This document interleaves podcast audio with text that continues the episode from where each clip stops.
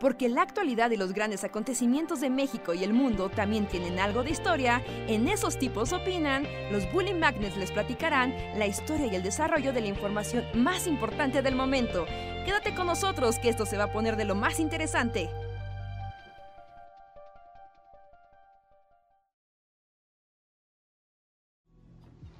Hola, hola a todos y todas, bienvenidos a una noche más de el podcast de los Bully Magnets, esos tipos opinan, donde opinamos de cosas random, hablamos de cosas random y platicamos con ustedes con conversaciones de lo más alegres a lo más trágicas.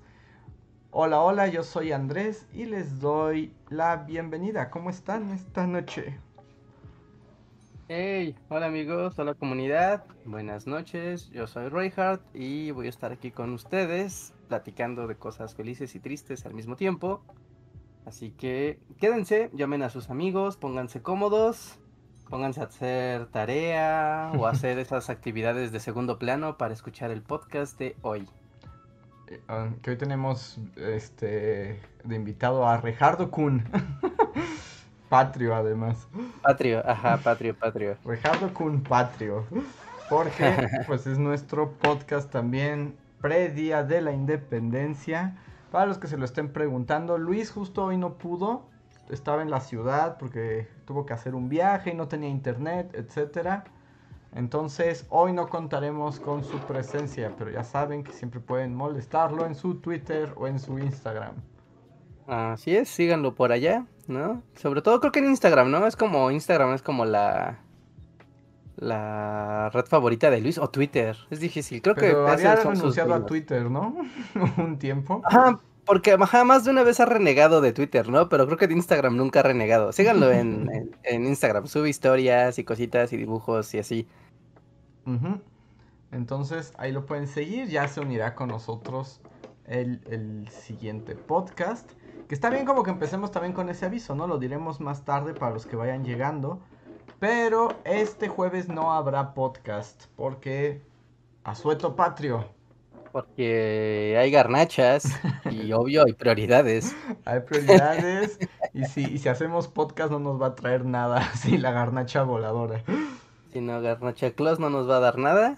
¿No? ¿Cómo se llamaba la tortilla que volaba? Tortillón. Este, tortillón, ajá, la tortilla no nos va a dar nada de nixtamal, entonces Ajá. hay que, hay que respetarlo. Sí, sí, sí, sí, sí, esta vez por ocasión especial, ¿no? Obviamente tenemos eh, día feriado y demás esta semana, justo en día de podcast, así que por ocasión especial, esta semana solo tendremos el podcast de hoy y nos veremos de vuelta el día lunes de la próxima semana, así que estén aquí con nosotros para divertirnos al 2x1 o al 1x2. Y como saben, además, es semana patria, entonces es semana de refritos en Bully. Es momento de ir a ver todos los videos de independencia de nuevo. como la Navidad. Es como la Navidad, ¿no? Pero parte de su encanto es que notas esos puntos cíclicos de, oh, una- es un nuevo momento para ver el video de la independencia de México de Bully Magnet. Así es. Y además hay muchos videos de independencia. Ay, no, se ve muy extraño que Reinhardt Kun tome de su taza. ¿Sí? Porque como que la... Ajá, destruye la ilusión porque te atraviesa la taza. Es como si mi rostro fuera una esponja, ¿no? Y empezar así como a, Exacto, a sí. el líquido por la piel. Sí, de hecho, o sea, dejó de ser como kawaii para volverse... volverse así como una imagen turbia. Pero es súper creepy. Ajá, como el aro. Sí, sí, sí, sí, sí. Pero sí, amigos, eh, estamos en septiembre, el mes que tiembla. Septiembre, el mes de las garnachas. Y septiembre, el mes donde debería de dejar de llover en una semana. Ya, ¿Tú se crees acabó. que si deje de llover? No va a dejar de llover ya nunca, ¿no? No, yo creo que ya no va a dejar de llover en, en meses y meses, ¿no? Nada más se ve cómo se hacen tormentas tropicales y... Mira, yo desde que vi que nevó en Brasil y después nevó en Perú, fue como de, ¿cómo? No, no, no, no, nevó en Perú, ¿por qué? Pues porque calentamiento global no conoce límites, Reinhardt. Sí, sí, sí, totalmente, ¿no? Ahí es donde uno ya se queda como de, "Hmm, qué extraños acontecimientos. Sí, entonces disfrutemos que el clima ya no tiene sentido y si puede haber nieve en Brasil, nosotros podemos, no sé, ¿qué, qué nos falta a nosotros? Nieve también, ¿no? ¿O qué es lo imposible en nuestra geografía? Mm, de estas como, o sea, cosas feas, como, ¿ves estas nubes de cigarras? o sea, ya quieres que vaya este Pero plagas de las cigarras. Pues es que en África hubo una, ¿no? Sí, que creo que hace- todavía está activa. Creo que, creo que aún está activa la, la plaga de, de cigarras. Todavía porque se habían dicho como que destruyó media África, ¿no? O sea, fue como la más grande. O sea, cuando se estaba gestando y fue como de por favor ayúdenos antes de que estos animales empiecen a reproducirse. Ya era claro que iba a ser la. Es la, la plaga de langostas más grande así jamás registrada. Y evidentemente se salió de control. Y busquen fotos de eso. O sea, literalmente hay gente, ya saben, con sus mochilitas estas de, de pesticida. Ujú. O sea, y se ve ridículo. O sea, es como, pues solo empiezan a arrojar así pesticida alrededor suyo, pero hay una nube de metros y metros de alto de insectos, ¿no? Y así al horizonte hasta el infinito de insectos. Que yo cada vez que veo esas imágenes, o sea, medio se nota en los videos, pero me imagino que el sonido que generan esos enjambres debe ser como único y aterrador. Sí, y aparte permanente, ¿no? Así de que ya nunca. Yo creo que ya sabes cuando, como cuando estás cerca de una, un panal de abejas, que zumban y digo, aunque no las sientes, pero ese sonido es tan peculiar que hasta puedes como sentir Sí, el sonido, Sí, sí. ¿no? Sientes como vibran y es como de, oh no, oh no, oh no. Y hasta como que te pueden engañar, o sea, el- como el zumbido es una cosa que obliga al ser humano como a espantarse las cosas, ¿no? Sientes como si estuvieran rodeándote aunque estén lejos. Ajá, sí, sí, sí, como que hay un mecanismo ahí de evolutivo de hace miles de años de aléjate, huye, Ajá. huye, huye ahora mismo, huye, no hagas preguntas, huye. Ay, no, el poder de las cigarras. Pues sí, esperemos que no nos toquen. Porque, Sí, no me porque- metes cigarras en la Ciudad de México, ahí sí ya sería como... Ya es Dios, ¿no? El siguiente es que mueran los primogénitos de cada casa. Sí, ¿no? Quien no marque con una cruz eh, con sangre el- con sangre en la puerta de su casa, morirá el primogénito. Sí, pues es que no inventes, ¿por qué habría aquí? Pero, pero bueno, eso... Además de puros desastres, ¿no? También eso... Yo no- tardé en enterarme, la verdad, porque he andado medio desconectado. Pero hoy me enteré del deslave ese que hubo en el Cerro del Chiquihuite. Oh, sí, una tragedia. Estuvo espantoso, pero además literalmente el cerro se desgajó y piedras gigantes cayeron de la nada. Ajá, ¿no? Que son como en esos cerros donde justo mm, uno puede ir y decir, ah, mira, pues es que aquí no hay deslaves porque es de piedra, ¿no? O sea, no va a caer la tierra. Y es como de, "Ah, ¿quieres ver? Se desgajan pedazos de piedra gigante. O sea, sí está súper... sí está súper violento. Vi horrible porque además como están ahí pues súper arriba y ves que son de esas calles angostas y en realidad esos lugares pues han creído sin- crecido sin planeación urbana, ¿no? O sea, simplemente se habitan, se habitan y ahí como Dios les da a entender. Y estaban entrevistando como a gente de protección civil y de plano el problema es decían es que no podemos subir máquinas. O no, sea, pues está tan inclinado y las calles tan angostas y aquí no, no hay modo, ¿no? O sea, literalmente es como, pues sí, piedras gigantes, pero pues no las vamos a poder quitar porque no hay manera de llegar hasta acá arriba con, con los instrumentos adecuados. Va a tener que ser a la antigüita de piedra por piedra. Sí, ¿no? Con las... Se ve cómo son, están las cadenas, las cadenas humanas, ¿no? Nada más tratando de bajar cosas en una situación, compli- pues sí, complicada y adversa. Y pues sí, o sea, ahí es de, de estos momentos donde puedes como reflexionar y ver como las muchas aristas que tiene un acontecimiento de este tipo. Porque, o sea, puedes escuchar desde, ah, es que es su culpa por irse a meter a vivir ahí. Y después puedes pensar, no, es de culpa de alguien que les vendió ese terreno. Y después Ujú. piensas, no, es de alguien que le dijo a alguien que podía dividir esas tierras y venderlas. O Y es culpa de un sistema que no genera viviendas accesibles para la gente que vive aquí. Ajá, sí, sí, sí, sí, sí, sí, sí, sí, claro, ¿no? Y finalmente es culpa de alguien que ya viendo el problema andar, se aprovechó de eso y dijo, bueno, pues se los voy a urbanizar, pues total, que podría salir mal.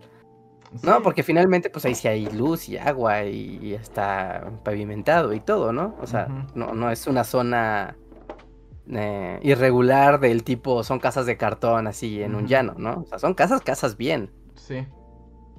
Sí, sí, sí, pero, y, pero no, no hay planeación urbana, ¿no? Porque también como que, pues, el, o sea, no hay como un, un sistema de recursos de vivienda. Pues yo que ya no existen ni los multifamiliares, ni el Infonavit ya es un, es casi un mito.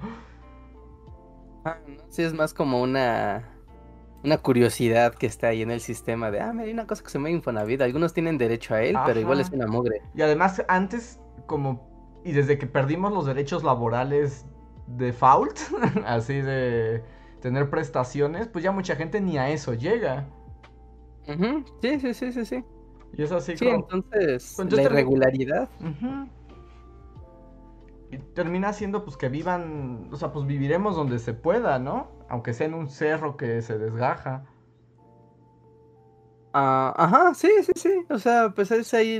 De hecho, toda la parte eh, todas las ciudades tienen su, sus zonas, ¿no? Todas.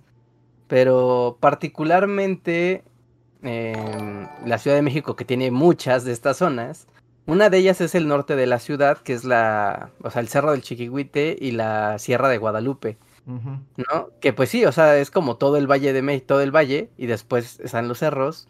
Y claramente en los cerros es como de, ok, ¿no? Hay un punto donde la inclinación del cerro claramente te dice que ya no debes de seguir subiendo, Ajá. ¿no? Y a lo largo de las décadas, pues simplemente vas viendo cómo la mancha urbana empieza a comerse los cerros, ¿no? Y literalmente cuando ya sales de Ciudad de México a su a su zona metropolitana, que ya es el Estado de México, que ya es Tlalnepantla o Ecatepec, ¿no? Hacia el norte o sea, hay pedazos donde literalmente ves cómo las casas devoraron un cerro. Sí, sí, sí, sí. Literal se lo comieron, ¿no? Y dices, no manches, o sea, hay casas que literalmente tu vecino lo tienes así a 90 grados. O sea, literal está arriba de ti en la ladera. Sí, porque además también son esas construcciones como al, muy a la mexicana que literalmente es como meter piso sobre piso en unas formas completamente imposibles, ¿no? Sí, sí, sí, una maestría acá del maestro albañil que dices, órale, ¿no? Esto, esto es excéntrico y maravilloso al mismo tiempo. esto es terrible y maravilloso. Exacto, terrible y maravilloso. Sí, sí, sí, sí, sí. Y, y pues bueno, ¿no? O sea, un, día es de esos temas que son difíciles de abordar porque son mucho como de urbanismo, pero seguramente la gente que sea arquitecta tendrá mucha noción de esto más que nosotros. Pero, o sea, como en los años 80 y 90 que fue cuando se dio la explosión urbana en la Ciudad de México y el Estado de México, ¿no? Y donde todo el mundo empezó a venir y era como Ciudad de México, tierra de las oportunidades. Y se empezaron a repartir terrenos por todos lados y se empezó a, a crecer la ciudad como en un descontrol total y de alguna manera como eh, esta tradición como del PRI sí, del PRI todavía soy el dinosaurio inquebrantable de vota por mí, te voy a regalar algo y ese algo va a ser un terreno en el cerro. Sí, sí, sí. ¿No? Y es ahorita donde terminas viendo estas cosas, ¿no? O sea, porque alguien regularizó ese terreno, alguien lo partió, alguien lo urbanizó, alguien en una delegación puso un sello y dijo, esto va a ser una colonia. Sí, pues de hecho ya tienen código postal y ya puede, o sea, ya funcionas en el mundo de la traza urbana, ¿no? Estás registrado. Ajá, ¿no? Y yo recuerdo de niño, así muy de niño, muy de niño, que había así, ¿no? Que iban con mis papás y el clásico vecino de yo soy el representante vecinal del partido, no sé qué, ¿no? Y justo era de vengan aquí a los mítines y a los a las manifestaciones y así como, sí, pues vengan de paleros y a cambio, cuando si el candidato gana, tendrán un terreno allá por Chimalhuacán, ¿no? O sea, cuando Chimalhuacán no era lo que soy. ¿No? Y era así con mis papás de, no me hable, váyase. así como, usted me repugna. Aléjese de mi puerta. Ajá. ¿No? Pero sí llegué a tener vecinos que sí iban a todas esas ondas y sí terminaron con su terrenito en Chimalhuacán Y, y era una cosa horrible, ¿no? O sea, porque hoy en día ya está urbanizado, ya está atrasado, o sea, ya como que la vida se abrió paso, ¿no? Pero era de, pues aquí está su terreno, es un pedazo de llano, no hay agua, no hay luz, no hay calles, pasa una combi eventualmente. Ah, ¿Saben cómo? Si vieron Roma, ¿ven cuando Cleo va a buscar a su, a su novio, que va como a Ecatepec, así de los setentas, que literal es un llano vil con casas de cartón? Era eso. O sea, y llegaba eventualmente un chimeco ahí a Sí, básicamente, e, esa es la imagen como más, como la evocación más correcta, ¿no? Que podemos invocar. Ajá, o sea, mucho de la urbanización de la Ciudad de México y del Estado de México fue así a la brava, ¿no? De pues allá hay terrenos, métanse y pues esperan a la siguiente elección a ver si les ponemos luz y si tienen suerte, esperan a la siguiente elección y tal vez les ponemos agua. tal vez. Pues muchos de esos lugares, o sea, por mucho tiempo vivieron a base de pipas de agua. O sea, porque ya estaban ahí antes de que hubiera siquiera un sistema de, pues, de drenaje y de, de agua potable. Sí, sí, sí, o sea, un sistema de improvisación total. Y también, o sea, las eh, la entrada de electricidad, que era como, tú sabes, la, la gran ilusión de si tienes electricidad, ya la hiciste, ¿no? Y era como de, pues, meter palos, literal, palos y pues postes de luz improvisados y se estaban colgando de la luz de alguna pues de alguna colonia vecina donde alguien guiño guiño se hacía bien güey para pues no pues no marcar, ¿no? Que se estaban robando la luz en una colonia irregular, ¿no? Así que sí, alguna vez, de hecho ahorita me, me dio una regresión así de estos horrores. Hace mucho tiempo, así, hace muchos, hace muchos años, recuerdo que estaba viendo el, canal 11 y ven que está este programa de Cristina Pacheco, ¿no? El de aquí nos tocó vivir, ¿no? Que ya es como legendario, ¿no? Ese programa y es como de, ya señora, ya deténgase. Pero ya está muerta, ¿no? Ah, ah, creo que sí, creo que sí. Pero bueno, eh, no, Cristina Pacheco sigue viva, ¿no? No, ya se murió, ¿no? No, y sigue entrevistando gente al zapatero de la colonia. ¿Sigue viva? Sí, sí, sigue viva. Sí, Cristina Pacheco sigue ahí. Ah, no, sigue viva, sí sigue viva. Sí, sigue ahí, sigue entrevistando a... Este es el señor Filemón y hace faulas para pajaritos aquí en la colonia. Estaba seguro que había muerto. A mí dicen que hoy cumple 80 años, hoy mismo, es cierto, 13 de septiembre. Yo tuve hermana Cristina Pacheco en su cumpleaños. Felicidades, Cristina Pacheco. Pero, pero bueno, ¿no? O sea, en el canal 11 estaban pasando el programa de Aquí nos tocó vivir, pero así de Cristina Pacheco iniciando su programa, ¿no? Era como 1986, 87, ¿no? Y era de, estoy aquí en la colonia del Valle de Aragón, un lugar marginal de la Ciudad de México, donde está a pocos metros de un canal de aguas negras.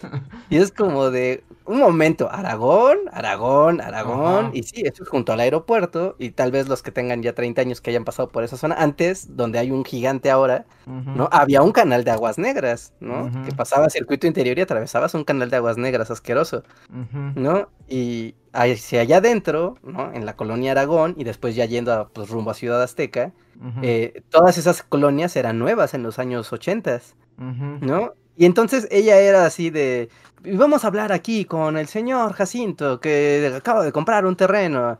Y dice, no, sí, es que aquí el partido, el PRI nos los dio y nos dijo que iban a pavimentar, pero no han venido. Y nos gustaría que vinieran porque pues estaba muy complicada la cosa, ¿no? Y entonces como que ella en su labor periodística decía, no, vamos a buscar aquí al delegado de Ajá, como averiguar qué, pasó ahí, ¿no? no al funcionario porque les prometieron y, y, los vecinos aquí se ve que no tienen agua ni luz ni, no sé, ¿no? Creo que era del agua el asunto que tenían, ¿no? Y entonces, así, en el estado, así, en, el, en un mood que se les hará familiar cuando acabe la historia. Llegó, ya sabes, un clásico trajeado de hombrerotas con lentes de aviador. Sí, claro, no podría ser de otra manera. Aquí estoy, yo soy el licenciado Martínez, el, aquí el encargado de aguas de la delegación y pues vengo aquí a atender a la ciudadanía frente a las cámaras y acá los vecinos, ¿no? De sí, queremos agua, la prometieron. Bueno, bueno, perdón, es complicado, pero lo vamos a resolver. Aquí frente a las cámaras sacaré un documento que firmaré ante ustedes y donde yo me comprometo a darles el agua. Y Cristina Pacheco, bueno, pero este documento tiene alguna validez legal. claro que sí, tiene mi firma y se lo cumpliré. Y era un papel ahí como todo cochino, ¿no? Papel random, ¿no? Y los vecinos de, oh, no, no, sí, el, el, aquí el delegado ya nos dijo, nos dejó su firma con su compromiso. Lo firmamos y se los cumplimos. Somos el PRI de los años 80. Bueno, esperen a la siguiente elección. Tal vez tengan agua si votan por nosotros. Ajá. Y era como de, wow. O sea, el México, pues marginal, ochentero, y viendo esas dinámicas políticas de hay que irle a suplicar al señor funcionario público para que él haga como que hace, ¿no? Y obviamente Cristina Pacheco en ese episodio fue de volví tres meses más tarde para ver cómo estaba la situación de los vecinos de Aragón. Y entonces ya, ¿no? O sea, estaba, ya buscaban otra vez al señor Jacinto. Y señor Jacinto, ¿qué pasó con, con el agua? Oh, sí, pues vino el funcionario, mire, nos puso aquí una, ¿cómo se llama? Uno de estos como tinacos, ya sabes que son estas torres con un tinaco ah, arriba. Ajá, ajá, como una torre de agua una torre de agua, ¿no? No, sí, nos puso una torre de agua, ¿no? Sí, estuvo muy padre, hubo una ceremonia y todo. Estamos muy contentos. Ah, no, increíble. ¿Y ya tienen agua? No, no tiene agua, no está conectado. Pero entonces, ¿para qué quieren la torre de agua? No sé, pero pues nos dijo que nos puso la torre de agua porque pues, nos íbamos a tener agua pronto. Ajá. Y ya. Y así de, y bueno, así es como los vecinos de la colonia Aragón están esperando a que su tinaco tenga agua eventualmente. Ajá. Y ya, ta, ta, ta, ta, ta, ta, ah, sí, es cierto, además de esa canción. Y ya entraba acá el pueblo del Politécnico. Que hay, que hay que decir que. O sea, bueno, lo que comentas es muy triste porque tampoco. O sea, estoy seguro que eso sigue pasando, o sea, al día de hoy. ¿No? O sea. Igualito. Pero. Estaba pensando ahorita en Cristina Pacheco, aprovechando que la maté sin querer en su cumpleaños. Eh, pero ella es la única que ha hecho eso, ¿verdad? O sea, como tratar un poco de retratar la vida de la gente común sin convertirla en un baño de lágrimas ultra telenovelesco como hacen los de TV Azteca. Ajá, sí, sí, sí, sí, pues estando de la crónica urbana, ¿no? Del periodismo, mm, del periodismo urbano y muy de, hablemos de historia del periodismo en México, pero muy de esa escuela previo a que la televisión fuera como la, la, el efecto masivo, ¿no? Que ya era en los ochentas. No, pero ves que toda la, la onda intelectual mexicana venía de escribir en la revista siempre de los sesentas. Ajá. ¿No? Y en esa revista ahí estaba Poniatowska, estaba, bueno, estaba, todos los poetas mexicanos también salieron de ahí. los Pasos, Emilio Pacheco. todos escriben en la revista siempre, ya nadie le importa, pero en su momento fue la cosa más importante de, de del mundo, ¿no? Y mucho estando de la, de, de ser una revista que era como como contracultural, como contragubernamental, como de hacer periodismo pues que no fuera palero, ¿no? O periodismo que no fuera chayotero mexicano en Onda Revista y pues como que ella siguió esa tradición de yo hago, este tipo de trabajo desde que tenía 20 años, ¿no? y, y, era como una cosa como de reconstruir y, dar voz como a la gente, ¿no? Como en esta idea del periodismo que da voz a quienes no tienen a quienes no tienen voz. Y ha hecho eso durante toda la historia del México moderno, ¿no? O sea, ¿cuándo empezó a trabajar Cristina Pacheco? Mm, vamos a ver, Cristina Pacheco. A ver, de ese programa, ¿no? Tal cual. Aquí nos tocó vivir cuándo se estrenó ese programa. Según yo, se haber iniciado, no sé, en el 81. 80. Mm, a ver, aquí nos tocó vivir. Es del 78. Empezó en el 78. Wow. No, pues ahí está, ¿no? y justo aquí dice, en el 77 colaboraba en la revista Siempre con Crónicas Urbanas. Ajá, sí, sí, sí, es como decir. Y busquen la revista siempre, o sea, como la historia de la revista siempre, y van a ver que toda la cultura mexicana de los 60, 70, 80, todos empezaron escribiendo en esa revista. Ajá. ¿No? Y, y, bueno, ¿no? O sea, algunos formatos funcionaron mejores que otros, ¿no? Tal vez el de aquí nos tocó vivir ya es como, pues ya hay internet, ¿no? O sea, muchas cosas ya se pueden ver directo de la mano sin que alguien vaya y les pregunte. No, pero en el mundo televisión como que pues sí tenía su encanto de, pues vamos a meternos a, pues tal vez a los lugares no lindos, ¿no? Como vamos a, pero que son parte de lo cotidiano. No vamos a meternos a las colonias populares, vamos a meternos a las vecindades, vamos a meternos a los mercados, vamos a meternos a los espectáculos callejeros, o sea, que era pues el México, pues el México de calle, ¿no? O sea, el México más vívido. Sí, y que después como que ha ido perdiendo desuso, ¿no? Actualmente ya nadie hace ese tipo de cosas, ¿o sí? Pues que yo sepa hasta en internet, tú sabes, como shows de, vamos a investigar, pues no tienen ese formato, ¿no? Son más como de cosas curiosas más que de eh, exposición crónica. La crónica, eh, es que el periodismo tan en desuso en nuestros días. tan necesario y tan inútil a la vez, ¿no? Ajá, es que es eso, es que realmente es una actividad muy necesaria para la vida pública en un mundo democrático, eh, bueno, sí, en, un, en una sociedad democrática, comillas gigantes. Eh, y en México está muy, muy, muy en desuso y olvidado. O sea, sí hay periodistas, por supuesto que los hay, pero están en un momento difícil. Pues, sí, sí, sí, aunque pues también el consumo es el reflejo, más bien la producción del contenido también es consecuencia del consumo. O sea, es inherente una cosa a, las otra, a la otra, ¿no? Como desde la tele y ahorita, no sé, es como un momento muy claro, creo, donde... No, sé si estén de acuerdo, chat, pero donde ahorita el internet ya se volvió la tele, ¿no? Desde hace ya un rato. Ya es entretenimiento, ya... No tienes que hacer nada, te metes a internet, ya no buscas cosas, ¿no? Literal esperas a que tu feed o tu YouTube o tu Instagram o tu TikTok te arroje cosas a la cara y tú estés de forma pasiva ahí solo riéndote, ¿no? Como lo hacías con la tele, ¿no? La aprendías, veías cosas, te divertías y de forma pasiva te la pasabas ahí todo el rato, ¿no? Y, y ahora como esta parte de tan romántica que era de el internet y hay que darle acceso a internet a la mayor cantidad de personas posibles para que tengan acceso a, a las miles de posibilidades, ¿no? Que puede dar este esta herramienta.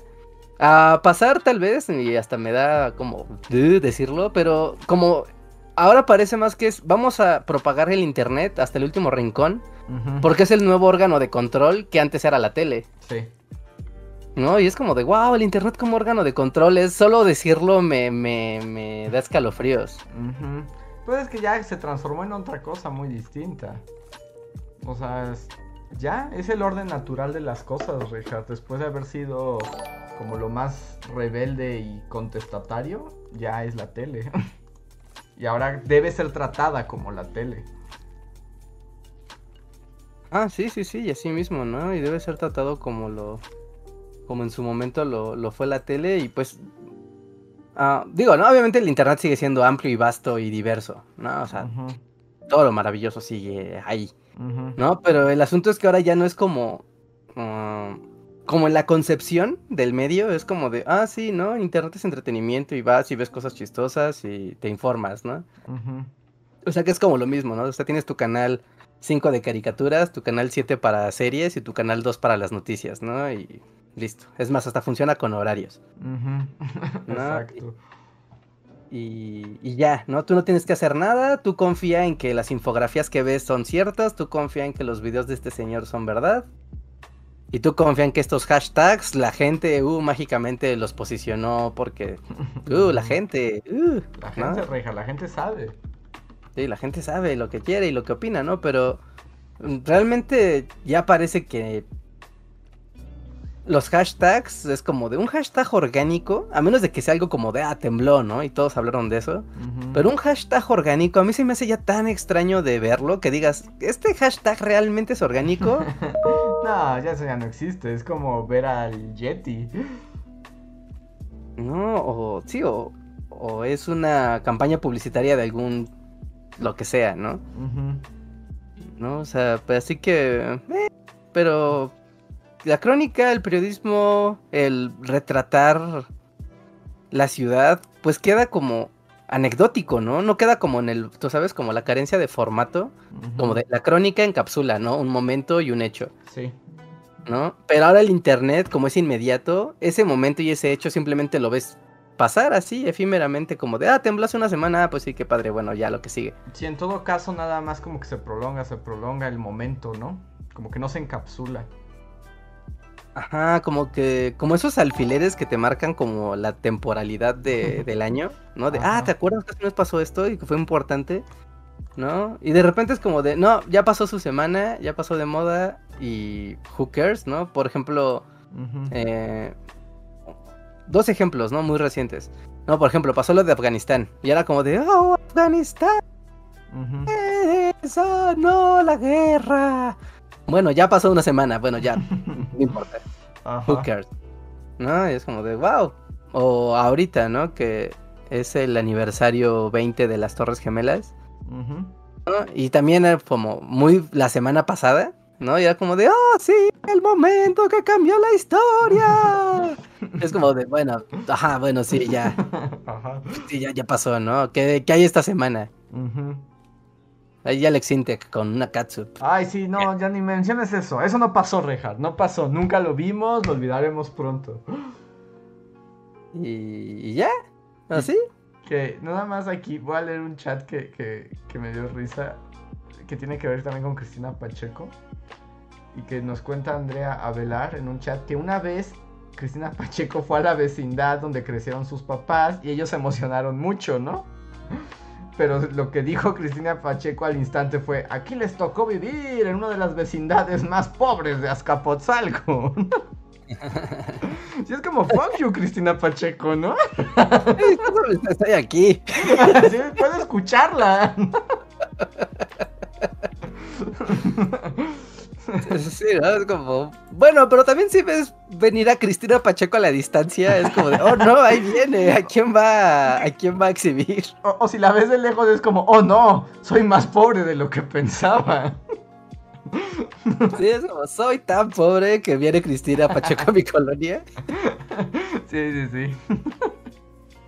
Sí, sí, sí, sí, sí, puede, seguro que sí podría llegar a, a, a ocurrir. A ver, voy a... Bueno, por un lado solo voy a decir que la gente... Puedes quitarte un momento el filtro Kun, Reja, porque la gente no sabe si lo que tienes realmente es un moñito patrio porque no lo distingue. Solo es para... Para que la gente se dé cuenta que sí, así es. Reja está en mood patrio. Estamos, hay que festejar una vez en la vida el día de la independencia. ¿En la vida? Yo nunca lo había hecho, nunca, nunca, nunca. O sea, vi de mi propia mano, así, de mi propia iniciativa, nunca. Y este, ¿y qué lo motivó este año? No sé, efímero de la vida, lo ambiguo del tiempo, lo ridículo de la existencia. Me gusta, son todas las razones son cero festivas. Es como de, ah, mira, todo esto es muy ridículo. Voy a poner una bandera fuera de mi casa. y el jarabe tapatío. Ajá, y voy a poner un moñito y una banderita y voy a ponerme en el mood porque igual y mañana me muero de un virus mortal. Está bien. Eh, me parece, o sea, es cero festivo, pero me parece completamente aceptable. Y aprovecho esta pausa para invitar a todos quienes nos ven o nos escuchan a participar y apoyarnos al mismo tiempo con el super chat, un pequeño donativo que ustedes hacen, nos escriben algo, nosotros lo contestamos y eso hace más interesante el podcast porque terminamos yendo a lugares insospechados. Y cada donativo nos ayuda a continuar este proyecto y Bully Magnets. Otra manera de apoyarnos es uniéndose al sistema de membresías de Bully Podcast donde ganan recompensas y se unen a una hermosa comunidad. Quiero agradecer a los super... No, no, no son... Bueno, sí son super ellos, pero a los Bully Fans Forever que más nos han apoyado este mes. Antes 04, Miriam Ramos, Guardia de Riften, Javan GGG, Gustavo Alejandro Sáenz, Torimacio, Pablo Millán, de Black Knight, Julio Rodríguez, Omar Hernández y Daniel Gaitán. Si alguno de ustedes está en el en vivo, recuerden que tienen derecho a un super chat gratuito solamente arroben a Bully Podcast. Otra manera de apoyarnos es con el super gracias, que es como el super chat, pero se pone en los videos pasados. Ustedes escriben algo, nos agradecen con un pequeño donativo y nosotros también en el podcast los leemos y últimamente esto nos ha estado... ¿Te has dado cuenta que el Super Thanks logró hacer la sección que a nadie le gusta, pero que ahora sí le guste a la gente? Porque ahora exploran los podcasts del pasado para manifestarse. Sí, ¿no? Le dio una nueva dinámica y una nueva vitalidad al resto de los contenidos del podcast. Y aparte es como la caja del misterio. Ajá. ¿No? De que abren los podcasts de hace, o sea, hoy hace cinco años. Ajá. ¿No? Y, y, y, ver como de, wow, no tengo idea. O ver que igual y todavía algo progresó y lo puedes volver a comentar. Es muy padre, es muy padre que la gente esté comentando en los podcasts anteriores. Y que además está construyendo toda una comunidad en torno a los podcasts pasados, gracias como al liderazgo de Miguel Méndez, el historiador del podcast, en nuestro Discord, donde los invitamos a participar. ¿Qué es el Discord, Reinhardt? Discord es una red social que evoca mucho a los foros del pasado, ya saben, cada, cada sala del foro tiene diferentes temáticas, donde podemos hablar de cosas tan random como eh, los temas generales del podcast, las cosas que platicamos aquí en el, en el canal, eh, chistes, memes de historia, memes del show, Em, podemos estar comentando cosas de actualidad y tenemos dinámicas también, ¿no? Algunas dinámicas como estamos haciendo un mapa colaborativo y todo. Es una manera de tener un contacto muy directo, tanto con la comunidad como con nosotros, sin que llegue a ser una vulgaridad de stalkeo como, como Facebook. Y eso es lo, la parte bonita. Nadie va a ver tus fotos con tus primos así en la playa, ¿no? O eres un perfil y convives con tu comunidad. That's it. Así es, entonces únanse al Discord, encuentran la liga para unirse en la descripción de este video, entonces ahí los esperamos. Sí, muchas gracias a todos los que se fueron sumando durante esta semana y la que semana son muchísimos además. ¿no? Están llegando muchos. Hay mucha gente que mm, ya sabe usar Discord como en sus propios servidores y así tiene más ideas. Siempre se agradece mucho las ideas que nos han estado dando de cómo mejorar el servidor.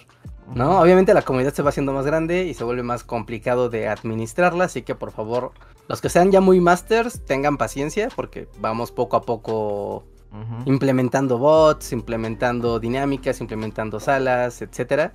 ¿No? Pero todos, todos, todos, todos llegan, sean bienvenidos. Y también nos pueden dejar sugerencias. También tenemos un canal de ideas y de sugerencias, ¿no? También ahí pueden dejárnoslas. Y pues así tenemos como todo compilado, ¿no? De cosas que nos han sugerido. También es muy padre tener todo junto, así. Pum, pum, pum, Discord. Así es. Entonces pasen por allá. Por favor, les agradeceremos su participación. ¿Te parece si leo los primeros superchats, Reinhardt, que nos han llegado? Venga. El primero es de Timer. Hola Timer, tenía rato que no te veíamos por acá. Un gusto leerte una nueva ocasión. Y dice, mi pregunta es un reto, completa la canción pero cantando. Ok. A ver. Uy, es que sí sé qué canción es, pero no me sé la tonada. A ver, déjame ver el super chat para no me sé la tonada, nunca la memoricé. Yo sé que mi amor por los mopeds me traiciona, pero es que ya esos nuevos mopeds no me no los quiero tanto. Timer, timer, ajá, a ver, un hombre soy o soy un moped, si soy un moped muy humano en este moped, yo soy un moped, un hombre tal vez, y soy un... Ajá, sí, esa la tocan en un piano, ¿no? De hecho es una canción a piano. Es a piano y es de la canción como de los de la película de los mopeds la que reinició los mopeds modernos. Y la película está bien. Y me acuerdo de la canción, o sea, de su existencia. pero no podría cantarla. Sí, sí, sí, no, yo tampoco, yo tampoco. Eso que he visto esa película muchas veces. Yo no podría cantarla. Y podría poner ahorita la música, pero nos van a desmonetizar. Entonces, Timer, creo que fallamos tu reto. Sí, fallamos el rato del Moped Movie. Del Moped Movie. Pero muchísimas gracias, Timer. Puedes intentarlo tal vez con otra canción. El siguiente super chat es de I Can Think que nos dice super chat por nomás. ¿Por nomás porque sí? Por nomás porque sí, porque se puede. Muchísimas gracias, I Can Think. Muchas gracias, gracias, gracias, por ejercer tu voluntad de esa manera. Mmm y tengo otro, de, uno de María de Jesús Martínez. Muchísimas gracias, María, que dice super chat por el moñito de Reinhardt. Ah, gracias. Ya se. Ya se celebraron las fiestas patrias gracias al moñito, así. El- sí, el moñito hace una gran diferencia y tu banderita de México atrás. Sí, sí, sí, es mes patrio, mes patrio. Bien Es- hecho, está orgulloso de su nación.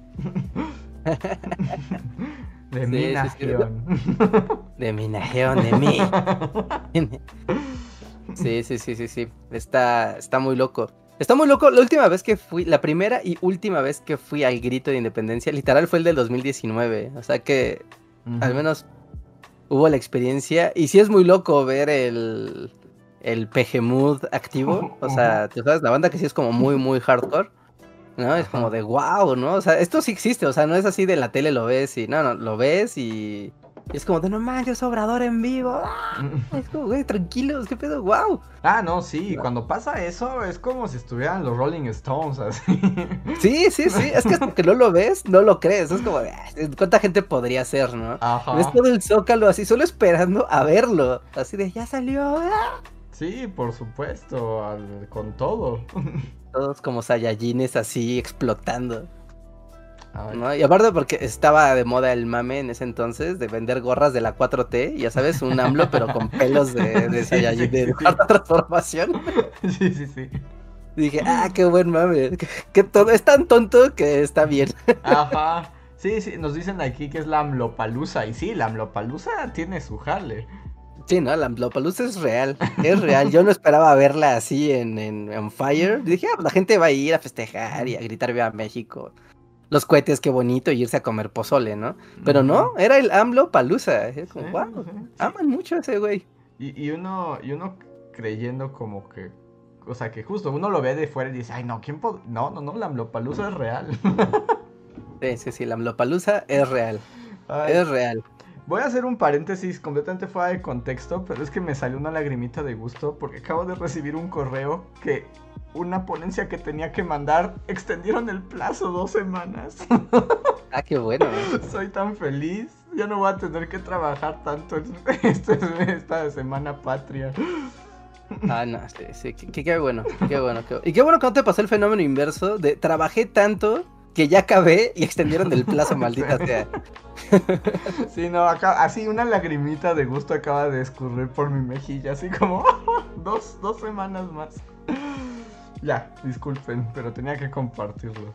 ¿Sabes qué significa eso, Andrés? ¿Qué? Que vas a poder tener más Magic en tu vida. Sí, de hecho, los invito, el, a- invito a la comunidad.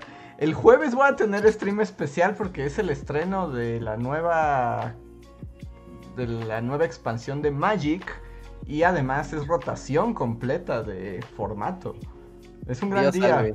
Y es el mejor día porque todo el mundo está jugando con decks super raros, super nuevos y se vuelve muy divertido. Entonces los invito, vayan a, a mi canal de Twitch y ahí, este, ahí los espero el jueves, va a estar bueno. Y ahora que no tengo, porque además pensaba streamear, como no va a haber podcast, dije, ah, pues igual streameo a esa hora. Y pensé hacerlo un poco más temprano, pero tenía esta entrega, que era Ya, para ya, el ya.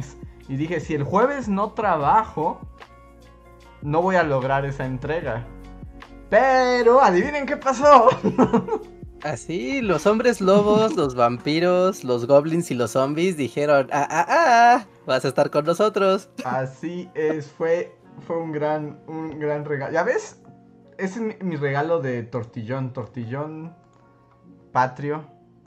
Te dio, te dio cartón Me virtual. Me dio cartón. Así que si quieren, pásenle el jueves. Vamos a estar jugando. Les voy a compartir el canal por si no lo conocen. Sí, sí, ahí los pónselos en el chat para que, el lo, chat. para que lo puedan ver. Y sí, sí, sí, si no saben jugar Magic, no importa. Andrés explica qué está pasando y cómo está jugando y así. Debo decir, ¿no? Y no, no es porque seas mi amigo, no es porque estemos promocionando tu canal, pero, sí. pero streameas muy padre, porque sí es padre verte y no saber, o sea, bueno, yo sé jugar Magic, ¿no? Pero veo y es como de, ah, mira, guau, me estoy entreteniendo porque estoy viendo qué estás haciendo, estás explicando qué está pasando, o sea, estás llevando como una narrativa del juego y es como padre estar viendo viendo viendo el stream, ¿no? Si es, o tenerlo fondeando y ya te asomas de, ah, a ver, algo está pasando. ah, qué loco. ¿No? Y, y, está cool, ¿no? Porque viendo a otros creadores de Magic, de pues de que también estén en Twitch, de repente es como de, ya, pues digan algo. es que no hablan, nadie habla. Sí, sí, sí, hablan, expliquen qué, de aquí o qué, qué o qué, de qué. ¿No? Así que pasen al canal de, de, Andrés, está, está padre. Y aparte la expansión nueva, como viene aparte Mood Spooky, ¿no? Es Halloween time. Ajá, y para los que sepan de calabozos y dragones, ¿no? No crean que esto se acabó, porque esta campaña de la, nueva expansión se, se, llama Innistrad, que es algo que ya había pasado, que es como un mundo de vampiros, del de mundo de Magic. Pero pero, curiosamente, está basada en una expansión de, de, de Calabozos y Dragones que se llama Ravenloft. Ah, ¿no? Solo está, ¿a poco se basa de ahí directamente? Cuando hicieron Innistrad, allá por 2011, 12, ¿no? Eh, esa expansión de Magic que se hizo de Innistrad era un tributo a, a Ravenloft, digo, a... Sí, a Ravenloft. No, pero como no tenían todavía las licencias, todavía lo hacía Wizard of the Coast.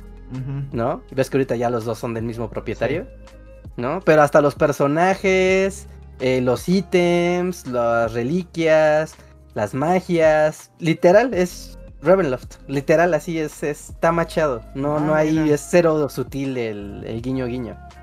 Ah, está bueno, entonces, o que en realidad, en realidad estás viendo la segunda parte de, Reinos Olvidados, ¿no? Estás viendo la segunda parte de Dungeons and Dragons en otra expansión de Magic. Ah, pues eso lo hace todavía más interesante. No, pues pasen, se pone bueno y debo decir que además se está poniendo divertido porque varios de los seguidores, algunos que están aquí, Bully fans, que no conocían Magic, ya lo descargaron y ya están empezando a jugar. Ya tuvimos retas también el, el stream pasado. Entonces se va poniendo bueno porque al rato ya todo el mundo va a saber jugar y va a estar más padre porque todo el mundo le va a entender al juego y además las retas se van a poner más locas. Sí, sí, sí, jugar en comunidad o con amigos y así es padre porque también, o sea, de repente te permite como de, oye, hice un deck todo experimental acá, loco, y sé que si me meto a jugar normal, pues me van a... Claro, sí, no, no voy a poder experimentar con el deck. Pero cuando estás jugando con amigos, pues también es como de, a ver, vamos a hacer esto, ¿no? Vamos a ver qué pasa. y, y, es divertido, ¿no? También tiene como esta parte colectiva, los juegos de mesa, que es muy padre. Sí, además vamos a construir, porque además, por ejemplo, yo puedo decir que a mí, y Reinhardt lo sabe, porque Reinhardt me vio en vivo, si algo no me gustaba luego del Magic, es que luego las comunidades de los gordos jugadores de Magic eran muy nefastitas o muy cerradas, ¿no? Y tenías como al gordo que se burlaba de ti, al flaco metalero que despreciaba tu pobreza.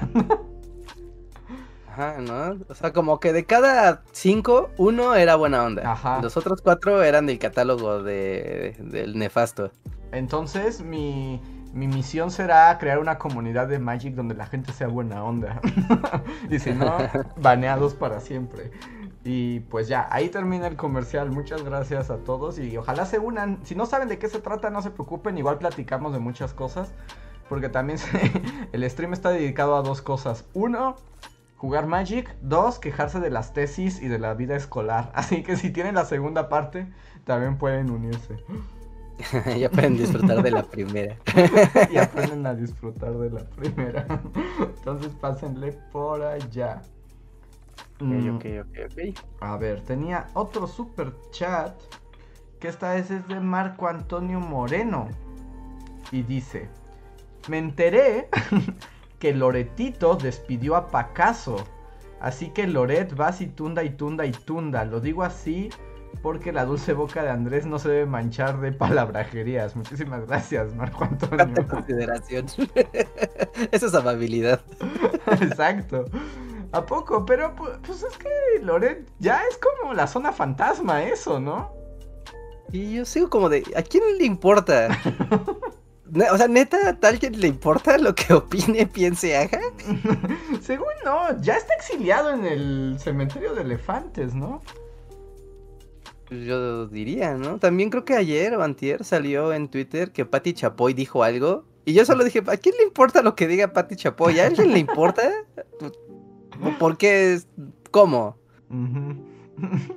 Pero, pero ahí están. Y yo no sabía que había despedido a Pacaso. Pero pues como que Pacaso ya tiene su propio nombre, ¿no? Ya no necesita... Ya no necesita como que nadie le haga el favor. Bueno, también ya es otra... Sí, ¿no? También ya es como que ya generó su propia liga. ¿No? Entonces, pues, ya, ¿no? Ya pasó de ser como el newcomer a, va, mira, ya es este güey. Sí, es como ya puede hacer lo suyo sin tener que andar ahí en la zona fantasma fingiendo que, que importa lo que hacen, ¿no? Sí, sí, sí, supongo que sí. Y voy a fusionar con otra cosa que nos dice Marco Antonio, que también me viene a sorprender. Que dice que ya que hablamos de lo que huele a viejito, muy bien, o sea, lo tiene muy bien consciente.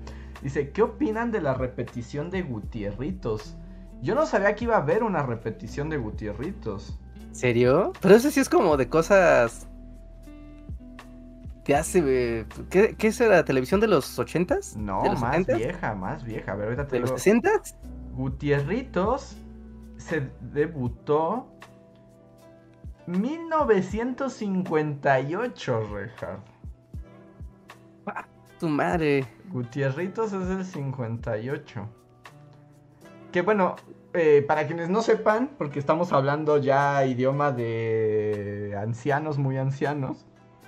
Eh, Gutierritos es una telenovela muy famosa en México que se trataba literalmente pues como de un oficinista que era todo apocado y todo cobardón, al que todo el mundo lo maltrataba, en particular su esposa y su jefe.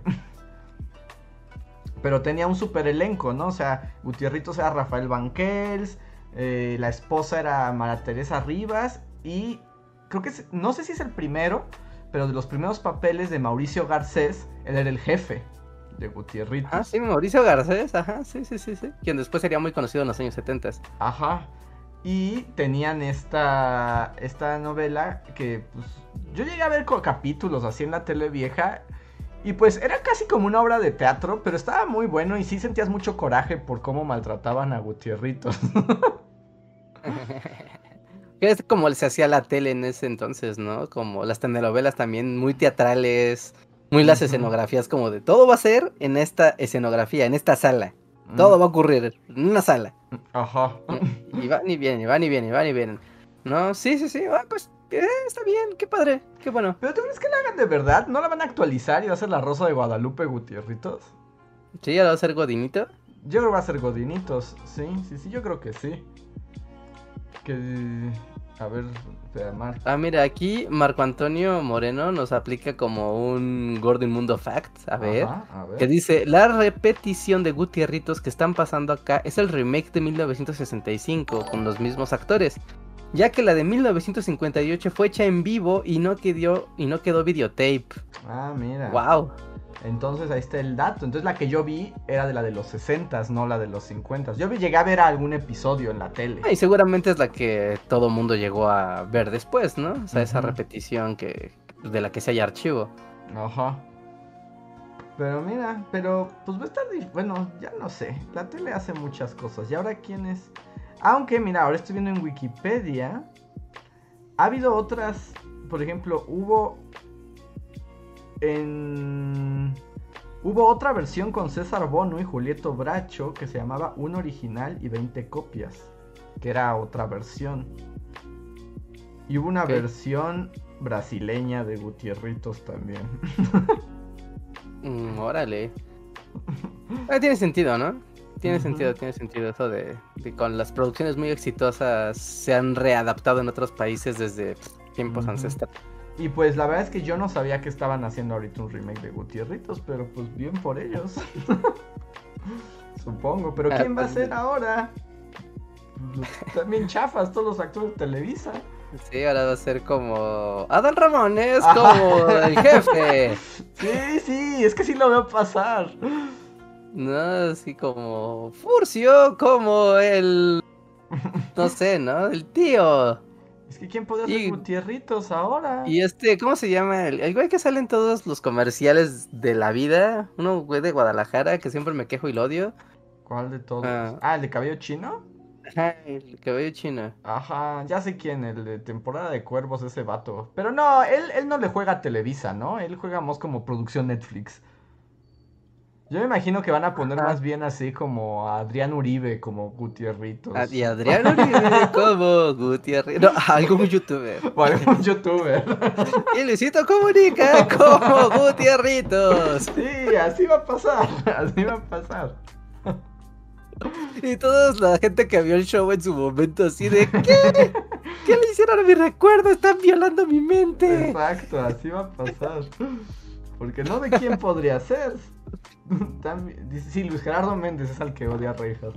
Luis Gerardo Méndez, ajá. Luis Gerardo Méndez. Ahí está.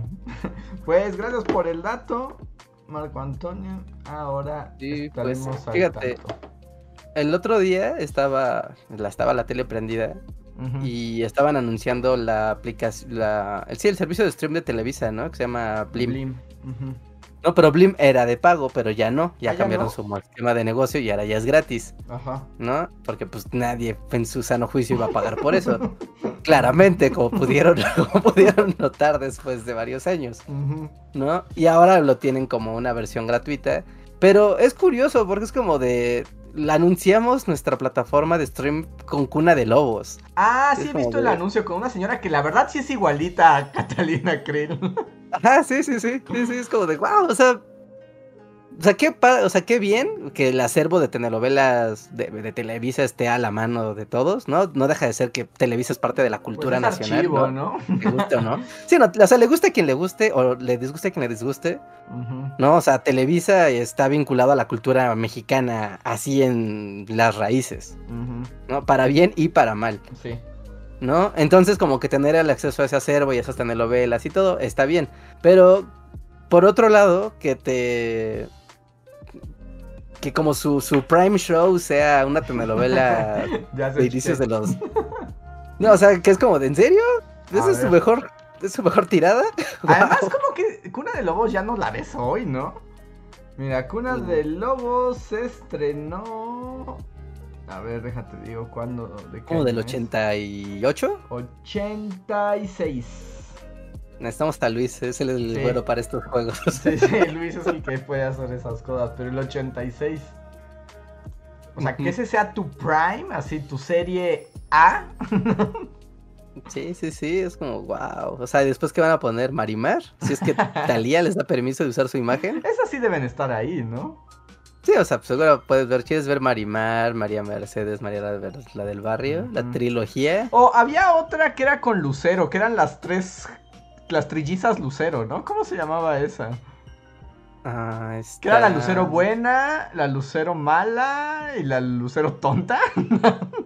Y la Lucero inocente, ¿no? ¿Cómo se llamaba esa telenovela? Era. ahorita en el chat esta sí se la deben de saber. Eh, A ver qué. ¿Qué dice? Eh, Creo que estoy viendo el póster, pero no alcanzo a ver la, la tipografía. Ah, no. A ver, lazos de amor. ¿Lazos de amor? ¿Es la de las trillizas Lucero?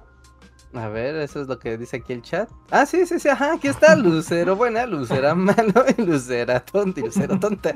Sí, sí, sí, aquí están lazos de amor. sí, esa es otra de las famosas, ¿no? De Televisa.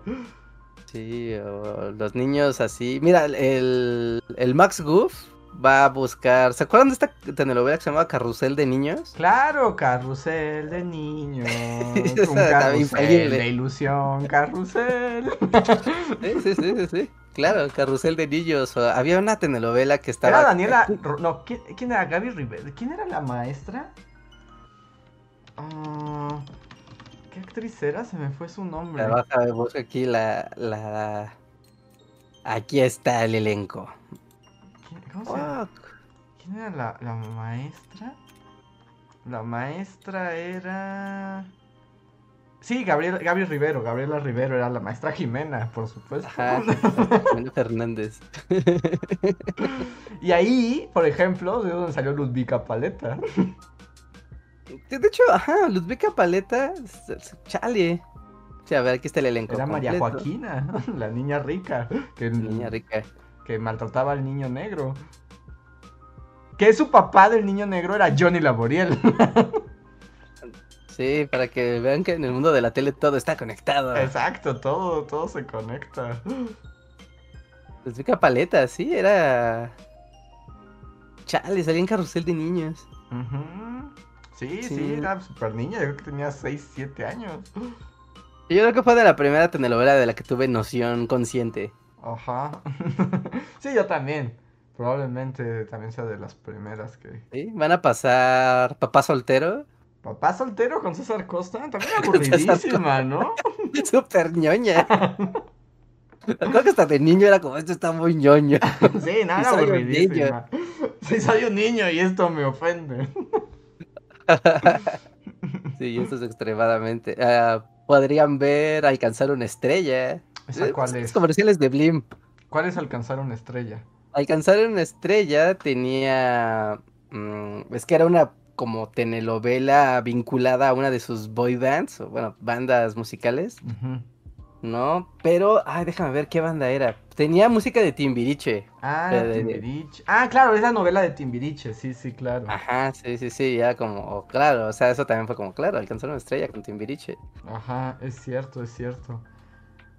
Y, pa- y po- pasan como las que ya son políticamente incorrectas, como el pecado de Oyuki y así. Mm, Ojalá, ¿no? Yo esperaría que sí, todo, todo tiene que estar ahí. Porque ahí era Ana Martin haciendo Yellowface casi full, así hasta le pegaban así como masking en los ojos para para hacerla parecer japonesa. Ajá. Eso será políticamente incorrecto. Sí, sí, sí, ahora ya no es correcto, pero me pregunto si Pero aún- son los noventas y todo se vale. Ese es antes. el pe- A ver, ¿Ese deja- es- ¿O son los ochentas?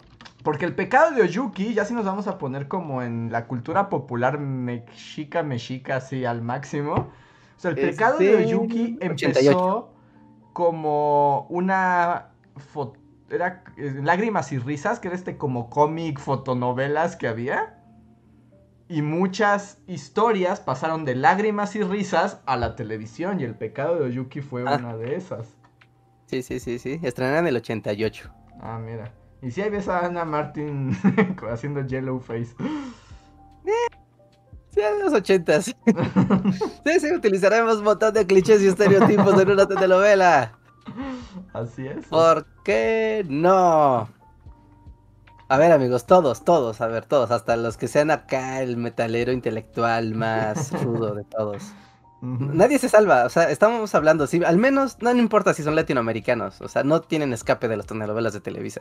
Ujú. No, no hay forma. Si ustedes estuvieran así, de, ok, te vas a aventar una telenovela en tu Blim gratis, ¿cuál telenovela vas a ver?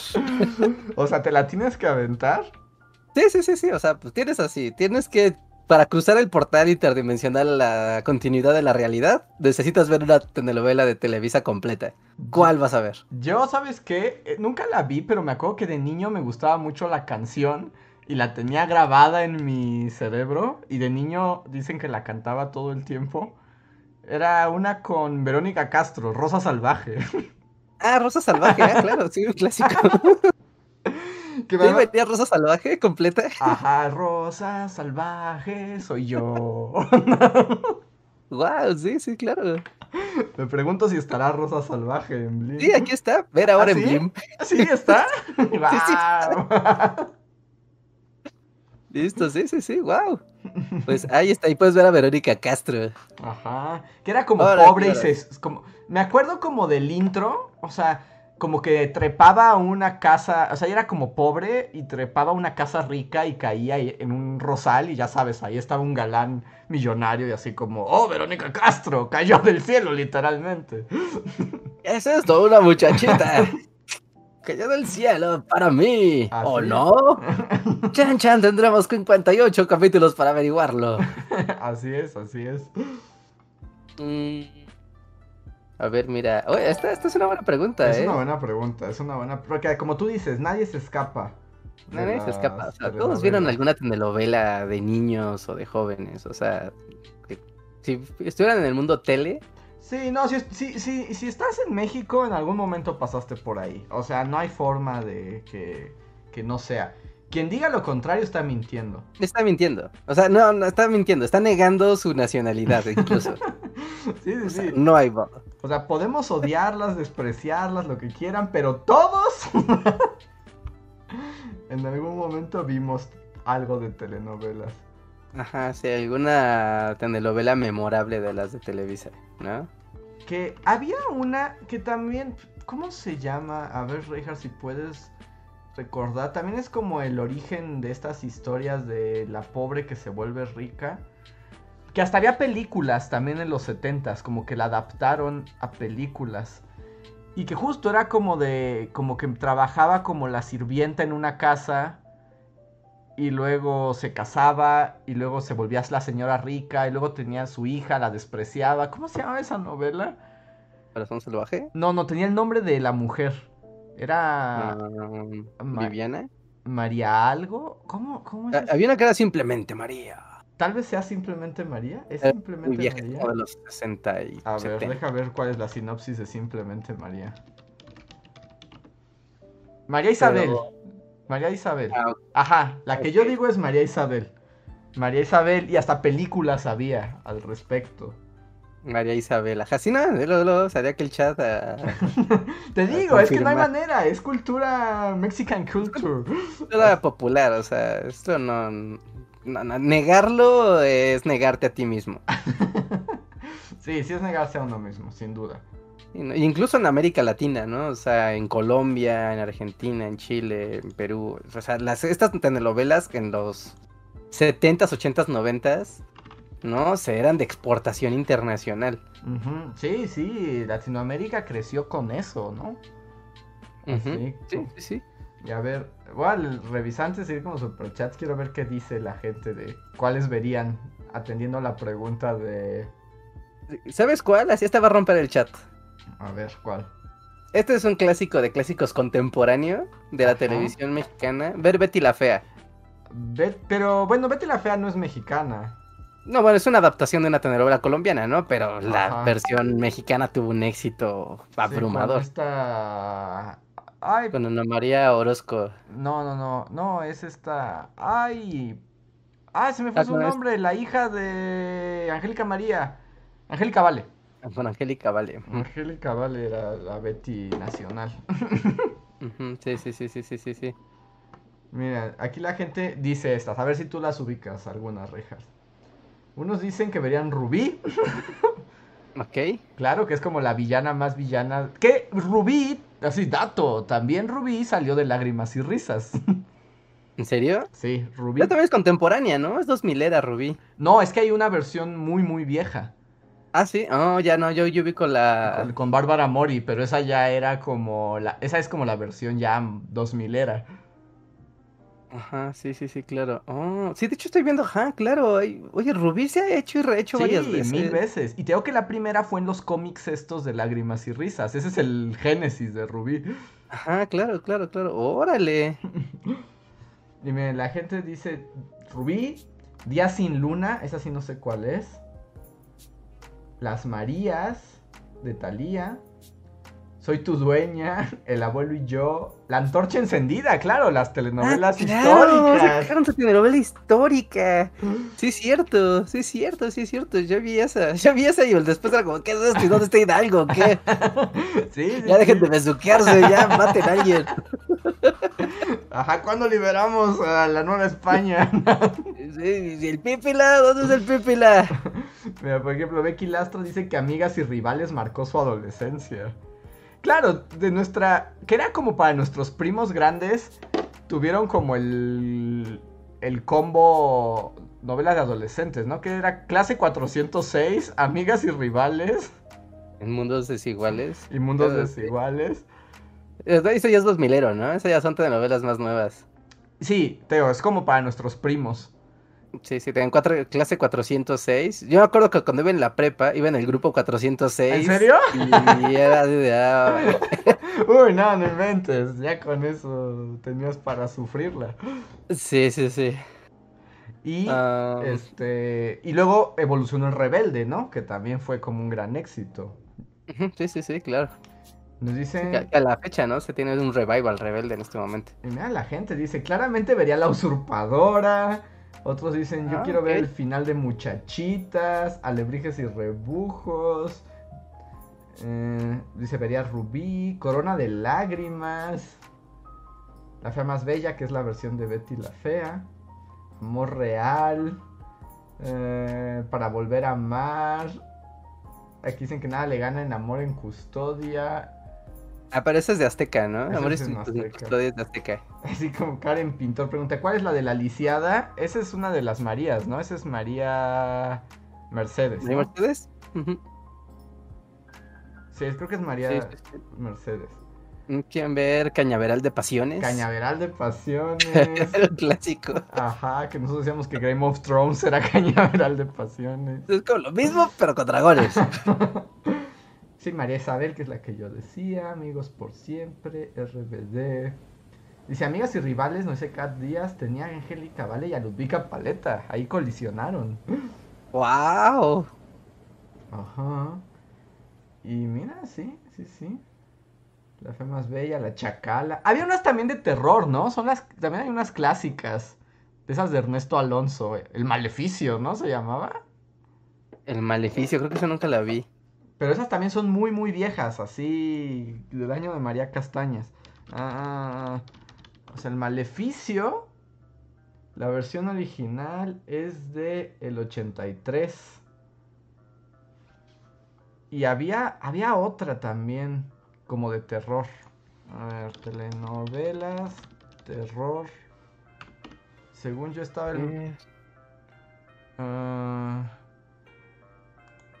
wow, sí, no, hay mucho, ¿eh? O sea, cuando lo, son los ri- o sea, su calidad puede ser muy baja o lo que sea, pero hay que estar de acuerdo que su producción no para, ¿no? Sí, no, la fábrica de sueños no se detiene. Mira, aquí encontré cinco telenovelas de terror. Uno, El extraño retorno de Diana Salazar. Órale, con Lucía Méndez. Órale, con Lucía Méndez. Ok. Ajá. El Maleficio, por supuesto, que es como de las más clásicas del universo, con Ernesto Alonso. La Chacala.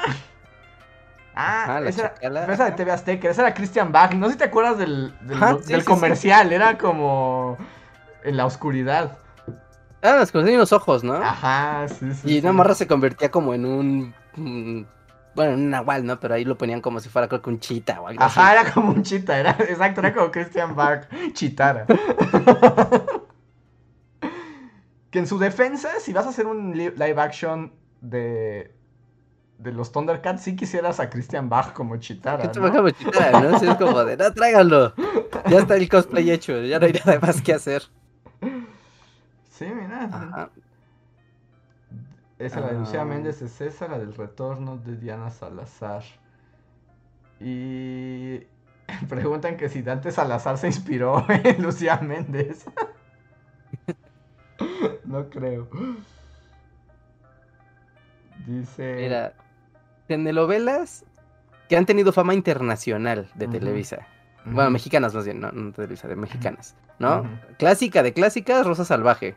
Ah, mira, entonces sí la atiné a un gran éxito. Sí, sí, sí. De hecho que uno de los países donde es más popular es en Alemania, Ucrania y Kazajistán. Rosa Salvaje. Así es, Rosa Salvaje, así. En, en- en- en Alemania puedes ver Rosa Salvaje, Órale. hablar de Rosa Salvaje y sí te van a entender. Ajá, y la gente va a decir, ah, Verónica Castro. A ver, después eh, la trilogía de las Marías. Ajá, sí. eh, son increíblemente populares en Sudamérica.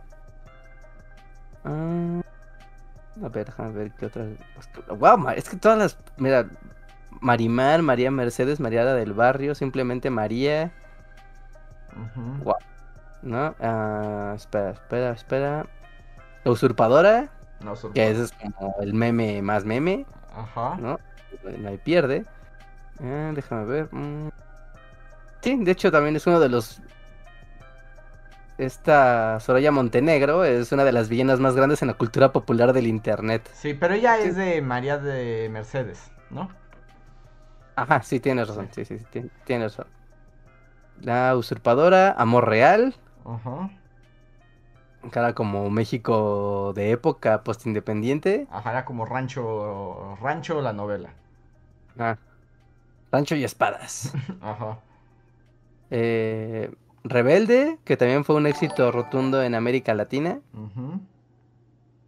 Ah, Rubí, que por algún motivo se hizo increíblemente famosa en República del Congo y en Camerún. ¿En Camerún? Ajá. Tú puedes hablar de Rubí en Camerún y te van a entender. Ajá. Ajá. Um, ok, y... A ver, nos corrigen que Zoraida Montenegro es de Mayara del Barrio, no de María Mercedes. Ah, ok, ok, ok. Una de las Marías. Ujú. Y La Madrastra de 2005, que es increíblemente popular en Estados Unidos y en Europa en general. Ah, y en Rusia. De hecho, ahora que mencionas lo de Verónica Castro, Rosa Salvaje en Ucrania, tengo una amiga ucraniana que sí recuerdo que en algún día nos dijo que su primer contacto con México fue con las telenovelas. Sí, ¿no? Sí, sí, sí. Yo recuerdo cuando tomaba clases de rumano, que también para en Rumanía las telenovelas mexicanas eran, eran algo así de, ah, claro, en México las telenovelas. Ajá. Wow, es como nuestro corazón mexicano se une con las repúblicas exsoviéticas. Nos unen tantas cosas. Mira, nos dicen aquí que ah, Catalina Díaz dice, tengo una amiga serbia que aprendió español viendo las novelas de Thalía. No, mira. ¿Eh? A ver, ¿les parece que lea un poco más de Superchat? Y ahorita volvemos a esto. Sí, sí, sí, sigamos con los superchats. El- agradezco un Superchat que no escribió nada, pero igual se lo agradecemos mucho a Mario XD. Muchísimas gracias, Mario. Y tenemos aquí a Oye Maxta. Hola Maxta, ¿cómo estás? También tenía rato que no te veíamos. Dice, buenas noches, Bully Banda. Advertencia, aprovechando que no está Luis, no se descarguen el Pokémon Unite. Es un sutil pay to win, lo descubrí por la mala, pero ustedes tienen esperanza, salven su dinero. Y que Rejas ya había dicho que por eso no lo quería jugar, ¿no? No, desde el día uno, luego, luego salieron las reviews de que esa cosa estaba muy padre. Qué pena que era un pay to win. O sea, está desbalanceadísimo. O sea, si de plano no Así das que- dinero, no ganas. No, si no das dinero, es que tiene una dinámica, no, no me acuerdo porque esto lo leí en una review, yo no he jugado el juego, pero de que tú pagas y le habilitas poderes a tus Pokémones de tu equipo. Ah. Entonces, ya no se trata nada más de que seas, pues, tú sabes, de que tengas habilidad en el juego, ¿no? Sino que, pues si el otro vato le puso dinero a sus Pokémones, traen poderes que el tuyo no, entonces no hay manera de que haya un combate justo. Ah, eso está muy mal. Sí, pues es guerra de billetazos. Eso sí está muy mal. Ok, muchas gracias, Maxta. Marco Antonio Moreno nos dice que sobre Gutierritos dice, no es remake, es transmisión por TV, TL novelas. Ya que justo por el remake de los 70, que no lo vieron ni los camarógrafos, Televisa no se atreve a hacer un remake. Se intentó en el 2008, pero todos dijeron guácala. Ah, entonces más bien están retransmitiendo Gutierritos. Bien, está padre, ¿no? Retransmitir programas así de viejos. Sí, sí, o sea, sí. En este mood máquina del tiempo, la verdad sí está muy padre. Sí, además te digo, es archivo, ¿no? Al final de cuenta, ya esas producciones con tanto tiempo, te ha- es como un asomarte a cómo se veía el mundo hace décadas. Sí, sí, sí, es como de, ah, mira, ¿no? O sea, y también las situaciones que se daban, que podrías decir como de, ay, esa situación en el mundo actual no se resolvería de esta Sí, manera. sí, no pod- o, o hay situaciones que no podrían ocurrir, ¿no? En el mundo actual. Sí, así como de, todos quieren utilizar el teléfono y nadie puede usarlo porque alguien está hablando todo el día. papá soltero, Oh, César. Costa. Oh, la factura del teléfono me sale muy cara, hija. Ajá, sí, oh, hija adolescente. Sí, no, Sí, no. sí, sí, o sea, clara, claramente eh, es, es padre y vuelto. Y ojalá, ¿sabes qué? Sí espero que hagan con esta serie, si la van a retransmitir, Mm. que le hagan el tratamiento como, que supongo que sí, como en el canal este de, de película, que agarran las películas pero las acoplan Ah, para sí. que vayan a 60 cuadros y en HD. Y vea, y se vean como magia, como Ajá. magia negra en movimiento. Ojalá, porque se ve padrísimo ver una película vieja así. Sí. Y la verdad es que Gutierritos, la neta, sí es una buena novela. Y tiene muy buenos actores. Es que los actores son tan buenos que... Teatreros, ¿no? Sí, sí, sí. O sea, son actores teatreros que sí son actores, actores. Sí, y es que yo me acuerdo lo que los pedazos que veía y los capítulos que vi es como, no inventes, los actores son tan buenos que levantan el guion así al cielo, ¿no? O sea, realmente quieres verlos hacer lo suyo. Mm, Ya, ya, ya, ya. Sí, sí, sí, entonces sí, vale totalmente la, la pena. Muy bien. Y aquí, a ver, tengo más super chats. Uno de Slim Ortiz. Bueno, tengo dos de Slim Ortiz, entonces los voy a juntar. Dice, feliz vuelo aniversario. Obvio, obvio yo vería el vuelo del águila en Blim. Claro, la este, Ah, mira. Espero que no sea mala, me gustaba de niño. Pues eran el vuelo del águila y la antorcha encendida, ¿no? La de la independencia y la de Benito Juárez. Ah, sí, sí, sí, sí. Ah, no, de el carruaje. Juárez. El carruaje, ajá, Ajá. de hecho, el carruaje. No, el vuelo del águila era- una. Revolución, ¿no? El vuelo del águila era revolución porque salía Porfirio Díaz. Wow. Pero, ¿qué haces con una telenovela así de. Ah, ahí vienen los federales. Bueno, tengamos un romance sórdido. Pues fue todo un coronel y. Pues en realidad sí fue todo un proyecto del gobierno. O sea, como para enseñar historia. Por un lado tenía su lado de divulgación y por otro lado era como reafirmar el patriotismo, ¿no? Y fue un proyecto conjunto del gobierno con Televisa y se supone, el escritor es Krause. O sea, ¿qué junta Pero más? Era- Pero.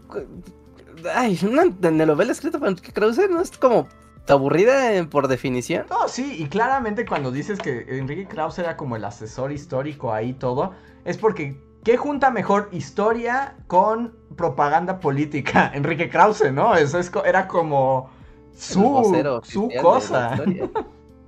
Sí, sí, sí, sí. Es la persona indicada, ¿no? Literal. Ujú. Dice, no es cliente de novela, dice, no estuvo involucrado en la historia. No, o sea, él era el asesor histórico, o sea, él era el que daba el visto bueno de la parte histórica de la novela. El resto era lo que decía Reinhardt, eran puros besos y era, ¿a qué hora se dejan de besar y toman la lóndiga? Sí, sí, sí, sí. Bueno, y aquí ahora es, es aquí algo interesante. Ay, no, se van a traicionar. No lo hagas, María Guadalupe. Y mira, y Slim Ortiz complementa con otro super chat que dice: Super chat para que comenten sus momentos favoritos o lo que sea que les venga a la mente de las novelas de Thalía, Marimar, María Mercedes y Mariala del Barrio. Saludos. Yo creo que puedo decir de manera unánime que el perro que hablaba. Ah, el perro, claro, el perro que hablaba, por supuesto. y era la voz de Claudio Yarto, ¿no? ¿O ese era otro perro? Ah, no, ese era No, sí, Tic Trick Track, ¿no? Sí, estoy confundiendo perros que hablaban en las telenovelas. sí, Marimar tenía un perro que hablaba. Sí. Y eso era lo mejor que podía pasar en cualquiera de las tres novelas de, de Thalía. Mm, Yo tengo una imagen, pero no podría saber de cuál es, pero sí era Thalía. O sea, estoy seguro que era Thalía. Eh, donde está con esta otra actriz, ¿cómo se llama? Que también tiene una mamá famosa, una güera que siempre sale de mala. ¿Cómo se llama? Su, mamá también es muy, muy famosa. Ah, se me fue su nombre.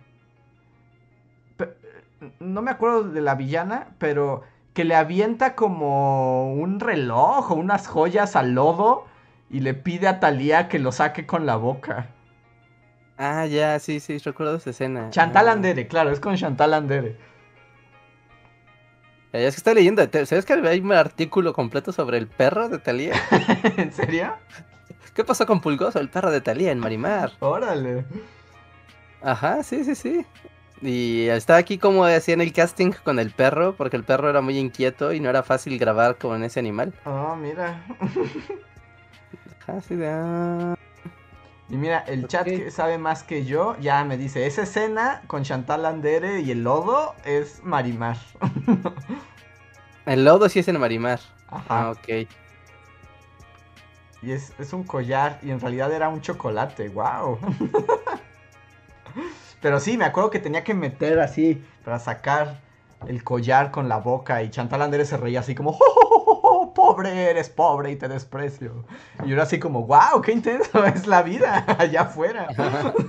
ah, mira, aquí está el dato, aquí está el dato, aquí está. Carlos Becerril hacía la voz del perro de Marimar. Mm, Carlos Becerril, ¿ese quién es? Me suena que debería ah, saber quién es. ¿Quién es ah. Carlos Becerril? Me suena que debería saber quién es. Ah... Mm, Carlos. Pues es director de doblaje en general. Entonces hacía mm. voces, ¿no? Sí, sí, sí, como que la. Ah, mira, él hizo a Graimito de Los Simpson. Y, a Patrick Swayze en Ghost, la sombra del amor.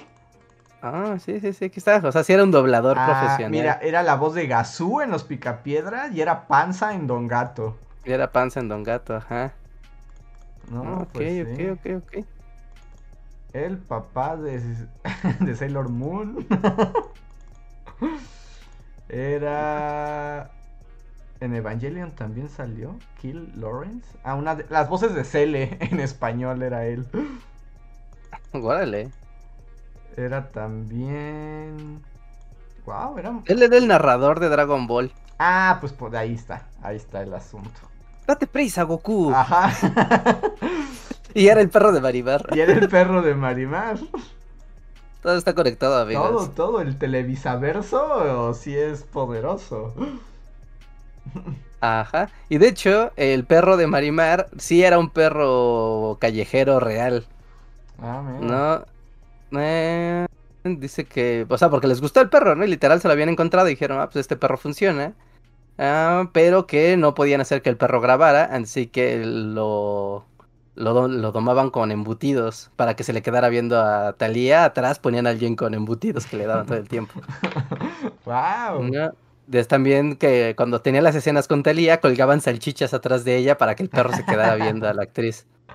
Órale. ¿No? ¿Qué? Pero que desde entonces eh, Talía odia el olor a los embutidos después de esa telenovela. Oh, no, parece como que siempre tenía salchichas detrás de ella cuando grababa. Órale, eso sí es un gran chisme.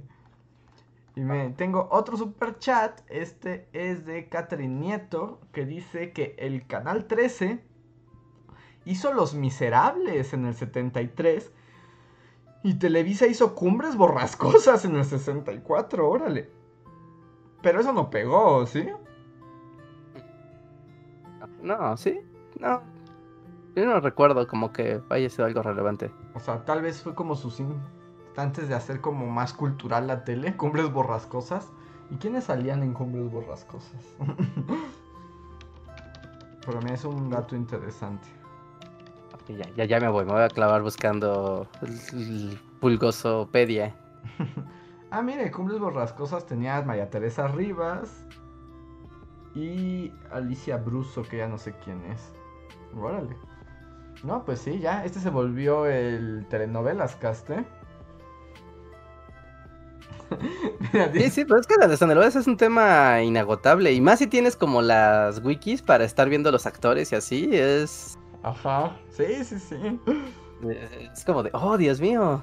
Y, y sí, como que ocupa muy bien tal vez, ¿no? Ya poniéndonos en modo, haciendo la crauseciña, como de, ¿qué pasaba en el México convulso desde entonces? Mientras Marimar estaba compulgoso, el Proa estaba en marcha. Sí, sí, podrías hacer ese análisis, ¿eh? Sería muy interesante. Pues ahí tienes una nueva sección para Bully, Reinhardt. ¿Qué pasaba en México mientras Marimar, la usurpadora, el maleficio? y esta sí le atiné, ¿eh? Marimar se estrenó en el 94. Ah, no, pues como prueba full. sí, sí, sí, aquí está la imagen acá de Talía, criana de lodo. sí, yo esa escena la tengo muy, muy, como muy marcada. Mira, nos dicen en un chat, Andrea Acevedo dice, Bullies acaban de volver a mi mamá fan de este podcast por su temática, con Reinhard Charachero y Andrés Analista. wow. Sí, sí, sí, es como... Las familias mexicanas afrontaban situaciones complejas, mientras que en la televisión Marimar llenaba de alegría a los hogares mexicanos. Aunque tal ya tenía que soportar el, el olor de los embutidos. Algo que no superaría hasta la fecha. Su obsesión con el ejercicio parece derivada de ese trauma con las salchichas. Reinhardt, tienes una mina de oro ahí. Si no la usas, no sé en qué estás, no sé qué está pasando por tu mente. Y ya acabamos aquí de encontrar el grial del internet. Pero están muy buenas el telenovela cast. Eh, Muy bien. ¿Les parece si leo? Esta vez solo tenemos un super thanks en las transmisiones del pasado. Y es en el podcast. Es de David Herrera. Muchas gracias, David Herrera. Es en el. No inventes, yo creo que este es el que más ha jalado Super Thanks. El de Einstein, no es Einstein. Sí, eso parece ser. que nos dice David Herrera. No he podido verlos en vivo, pero con el super gracias puedo ponerme al día cuatro semanas después. A mí me parece que Goblin Slayer, el anime, sí tiene más popularidad por su violencia que por la historia, pero también tiene buenos puntos a ver en lo que se refiere a contar una historia de fantasía. En Wisecrack le hacen un video que les recomiendo y si te deja ver el anime o el manga de una manera menos enfocada en la violencia y nos deja el link. Muchísimas gracias David Herrera por el super gracias y ahí queda para revisar, eh, quitarle tal vez el estigma a Goblin Slayer. Sí, sí, sí, sí. Pues ojalá, ¿no? Era como de es muy violento y pues ya nada más.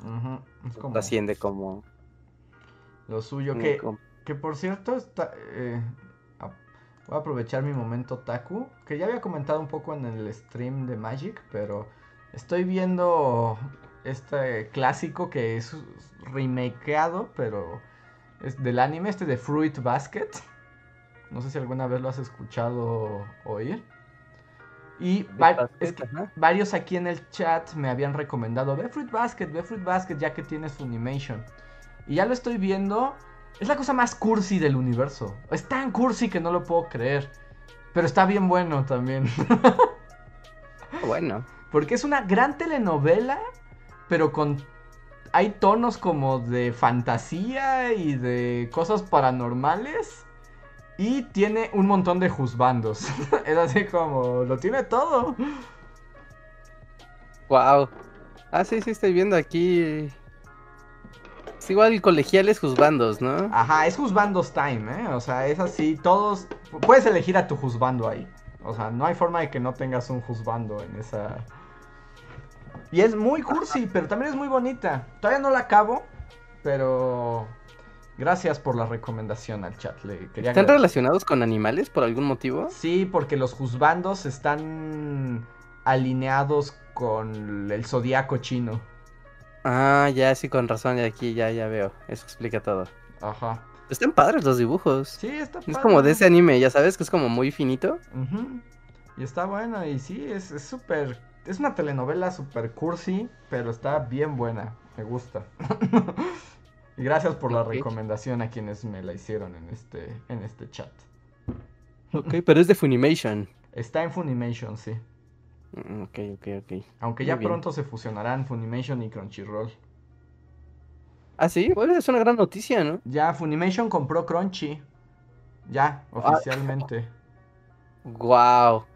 Pues está muy bien, ¿no? Porque con Crunchyroll están tratando de hacer como muchas como fusiones con con otros sistemas de stream o venir como ya preinstalados en televisiones y cosas así. Como que si quieren como decir de, no, tenemos que meter anime hasta en la última casa que podamos. Así que está bien, pues ahí tienen una recomendación más. Sí, y pronto, bueno, yo creo que esto va a ser como a un año de distancia, que obviamente se van a fusionar. Quién sabe cuál sea el nombre, igual le cambian el nombre, pero ya va a ser un solo servicio con el catálogo de los dos. Entonces, las monas chinas nunca paran. Mm, Pues sí, a ver, a ver, a ver qué tal sale. Mira, mientras que se pongan a subtitular todo lo que el archivo que tengan de la vida, Ajá. adelante, Sí. adelante. A mí, esto yo sé que hay como todo un fandom, pero también como que la, la competencia, digamos, entre Funimation y Crunchyroll, por lo menos en América Latina, recaía en los doblajes. Porque como que cada una tiene su propio doblaje. Es una cosa muy rara. O sea, por ejemplo, ¿ves este anime famoso, el de Boku no Hero Academia? ¿Mm? O sea, tú era un doblaje diferente en Crunchy y en Funimation. O sea, era lo mismo, pero eran doblajes distintos. O sea, el doblaje al español. Al español, Era, sí, al era- español. era- órale, qué raro. Y como que la competencia era por los doblajes, fue muy extraño. Yo solo espero que siempre mantengan la posibilidad de escucharlo en japonés, es lo único que pido. Ajá, sí, sí, sí. a veces, ¿no? Bueno, si a ti no, no de repente no prefieres poder ver los dibujos, ver, ver, en vez de estar leyendo así a toda velocidad mientras medio ves de reojo dibujos increíbles. Cuando hago eso veo dos veces el capítulo. O sea, cuando de plano. Pero es que no soporto. O sea, es que me gustan las voces en japonés. No me gustan los doblajes. Sí, o sea, sí, sí, sí. Ni cómo discutirlo, ¿no? O sea, sí es más padre y es notas la intencionalidad y vamos, ¿no? O sea, notas que es el doblaje original y todo. Pero a veces como de, wow, mira, qué cielo tan bonito dibujaron. Y estoy aquí leyendo los pensamientos de este güey. de ver el cielo hermoso que un chino dibujó. Ay. ¿No? O ves que siempre los animes, bueno, no siempre, ¿no? Pero es como muy común que siempre como inicias un anime y te empiezan a explicar, ¿no? El contexto de la humanidad fue destruida y ahora vivimos en el espacio y hay una máquina malvada y estás viendo como dibujos super padres de la máquina, del fin del mundo, pero como te están contando así rápido, rápido, rápido, rápido, no alcanzas a ver los dibujos, es como de... ¿Sabes con cuál se siente muy gacho eso? En Hunter x Hunter, porque todo es como mucha explicación. Ajá, o sea, literalmente están bla, bla, bla, bla, bla, bla, bla, bla, mientras se pelean. Ajá. ¿No? Y es como te. Ay, y, aparte no puedes distraerte mientras lees, mientras que lees todo eso, si no ya no entendiste la pelea. Ajá. Sí, sí, sí. Hunter tiene. Pero por eso lo ves dos veces, Reinhardt. Por eso lo ves dos veces o más. O hasta tres, ¿no? Sí, hasta tres, porque luego así te quedas de. A ver, a ver, a ver. no, no, a ver. Ah, ya entendí. y además, como es tan bueno, lo puedes seguir viendo y no te cansa. Pero bueno, ese es mi lado taco hablando. Yo sé que pueden decir que es una locura. pero pueden ver Hunter, Hunter. Está muy chido ese anime. Muy, muy, muy, muy chido. Y a ver, tengo unos superchats que van relacionados. Tengo uno de Marité Solano, muchas gracias Marité, que dice... Mm, dice, hablando de juzbandos, ¿tienen alguno? Digan su juzbando y su waifu. Por cierto, a Andrés el otro día mencionó Banana Fish, ¿te gustó? A mí no me gustó mucho Banana Fish, la neta. Pero, pero sé que su fandom es muy fuerte. Es como de dos chicos en un mundo violento y de pandillas que se aman entre ellos. Eh, pero es como muy violento también. Y la relación entre los dos cuates está padre, pero a mí me pareció muy force. Bueno, como muy... Ah, son demasiado perfectos los dos. Pero, o sea, ¿pero al mismo tiempo se quieren matar entre ellos? No, no, no. Como que uno es un pandillero acá super badass gringo y el otro es un japonés lleno de un corazón gigantesco que lo ama por ser tan pandillero. Y más bien el pandillero tiene que resolver muchos asuntos porque ha vivido una vida de crimen, abuso y violencia, ¿no? Ok. Y va un poco, va un poco de eso me la aventé completa. O sea, sí, confieso, me la aventé completa. Tiene sus momentos, pero no es mi favorita. En ese tono de, de amor yaoi, me gustó más este Yuri on Ice. En todo caso, me gustó más Given, la de los que cantan. Banana Fish y la pongo al final. Y la pregunta, Reja, ¿tienes una waifu o un juzbando? Más bien, ¿y un juzbando que puedas recordar? Mm. Waifu. Mm. No sé, a mí me gustaba mucho, eh, me gustaba mucho Bulma de Dragon Ball Z. Sí, esa es la waifu Reinhardt, sí, o sea, por supuesto. Está muy Bulma, es como de, guau, qué lista es Bulma. por supuesto lo puedo ver así al instante. Sí, ¿no? Y aparte es como de, wow, y tiene un montón de estilo y se junta con este montón de mugrosos y ella nunca deja de ser así top. Entonces, se Bulma for the win. Ajá, además, Bulma es el único personaje que se mantiene siendo super badass todo Dragon Ball. Bueno, sí, sí, Bulma de Dragon Ball Z, sí, sí. Es, es, fácil, es fácil, es fácil quererla. Sí. Pues yo no puedo pensar, porque, o sea, porque dependiendo del anime cambia la waifu, ¿no? Ah, bueno, pero sí, alguno que digas, te decías, ah, no, sí, está bien padre, ojalá pudiera conocer a Bulma alguna vez, así. A ver, es que hay muchas waifus, pero... mm, ¿Quién será? ¿Quién será? Mm, Yo estoy más bien como en ese aspecto de... No, no sé a quién elegir. ah, yo si pusiera como un, un juzbando, agarraría al comandante Mustang de Full Metal. Es un buen juzbando también. Está bien padre Sí, ese güey. es un buen juzbando. sí, sí, sí. Este... a- a- ¿Cómo se dice? Apruebo tus, tus waifus y tus juzbandos. Ahorita estoy pensando, ¿sabes quién me gusta como waifu mucho? Así. No es tanto de nuestra mera infancia, ya es más adelante. Pero Nico Robin de One Piece. Ella es super waifu para mí. Es así como la waifu. Nico, Nico es la de pelos negros. Ajá, la- ¿no? sí, la que como que duplica sus brazos. Ah, ya, ajá, sí, sí. Sí, tiene la onda Andrés, sí. Sí, Nico Robin. Sí, sí, diría juzgado, que- Digo, waifu. Sí, sí, diría, diría que sí, efectivamente. Ok. Me imagino que tiene una historia acá súper loca esta mujer, ¿verdad? Sí, es como sombría y- y es así como que ella está buscando. Es que en el mundo de One Piece hay un siglo de historia que nadie sabe qué pasó. Porque el gobierno mundial lo borró y nadie sabe qué ocurrió en ese siglo. Y ella es como de los pocos que puede leer como los jeroglíficos antiguos que pueden descubrir qué ocurrió. Ya, ya, ya, así como arqueóloga. Ajá, es como una arqueóloga y tiene así como este, también una historia súper trágica. Pero Nico Robin roquea. Wow, ok, ok, ok. ¿Y un juzbando? Un juzbando. Mm. Déjame pensar quién podría ser mi juzbando. También hay muchos que elegir. Pero tú lo tenías. muchos, ¿no? El anime está lleno de, de juzbandos. Yo podría agarrar, ¿cómo se llamaba el güey? El estelar de... De, ay, de viajo en el tiempo una y otra vez, este... Ay, Ryuma, este. ¿De Steins Gate? de Steins Gate, ajá, Ajá. sí, ¿Él sí es juzbando? Tiene. Sí, sí, sí, es un juzbando. está, está chistoso, está loco, es noble. Nos ponen aquí que Howl es un buen juzgando. No, es como muy mal juzgando, ¿no? Sí, no, es como relación tóxica al instante. Sí, wow, no. hay abandono, violencia, incertidumbre todo el tiempo, gran juzbando. Y además es como voluble y no, no, no sé, no, no creo es que sea un- emocionalmente inestable y- y moralmente ambiguo.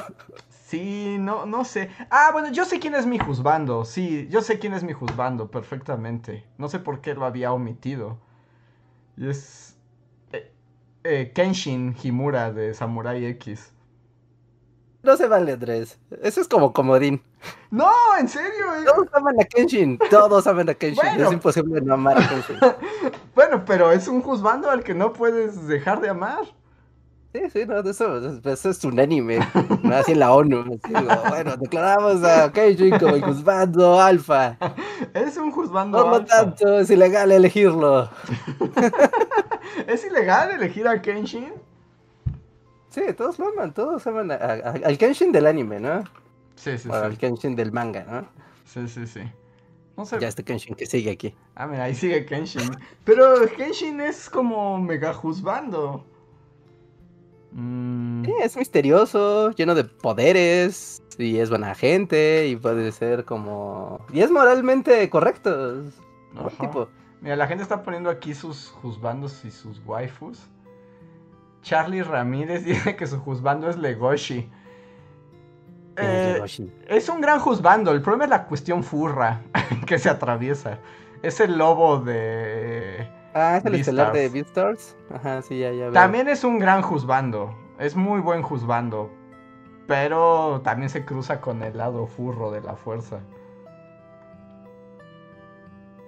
Mm, Ya pasamos, mira, pasamos de telenovelas mexicanas a otakuiza así, fina. Sí, sí, sí. Dicen que Yotaro de Yoyos. Yo no, no, no he aguantado mucho Yoyos. Yo sé que es mi falla como. como otaku. Sí, sí, ver a JoJo's Bizarre Adventure. Lo empecé a ver, pero... pe- Pero no, no conecté y lo abandoné, debo decir. Pues Todos somos muy fuertes.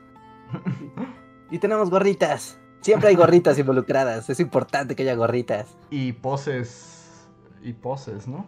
Ajá, y poses. Ajá, y poses que pueden ser. que- rozan perfecto entre lo violento y lo sexy. Ajá. Es como, de- es como raro, como la, la selección de, de posturas y también como de tiros, digamos, de cámara, ¿no? Como, porque a veces son como desde el piso hacia arriba. O como siempre como viendo así de arriba como contrapicados, así de ¡Ah, estoy mamadísimo! Y es como, wow. Ajá. Pero. Pero también es raro, ¿no? Porque yo son como vatos musculosos, pero son como drags al mismo tiempo, ¿no? Sí, sí, sí, sí, sí. Es como el drag verse espacial. Ajá, es como drags. Este. musculosas. Pero en algún momento lo intentaré. En algún momento lo intentaré. Y a ver, tenemos otro super chat relacionado. Que es de Linda Hermosillo, muchas gracias. Que dice: Chicos, les recomiendo Fumetsu no Anata E.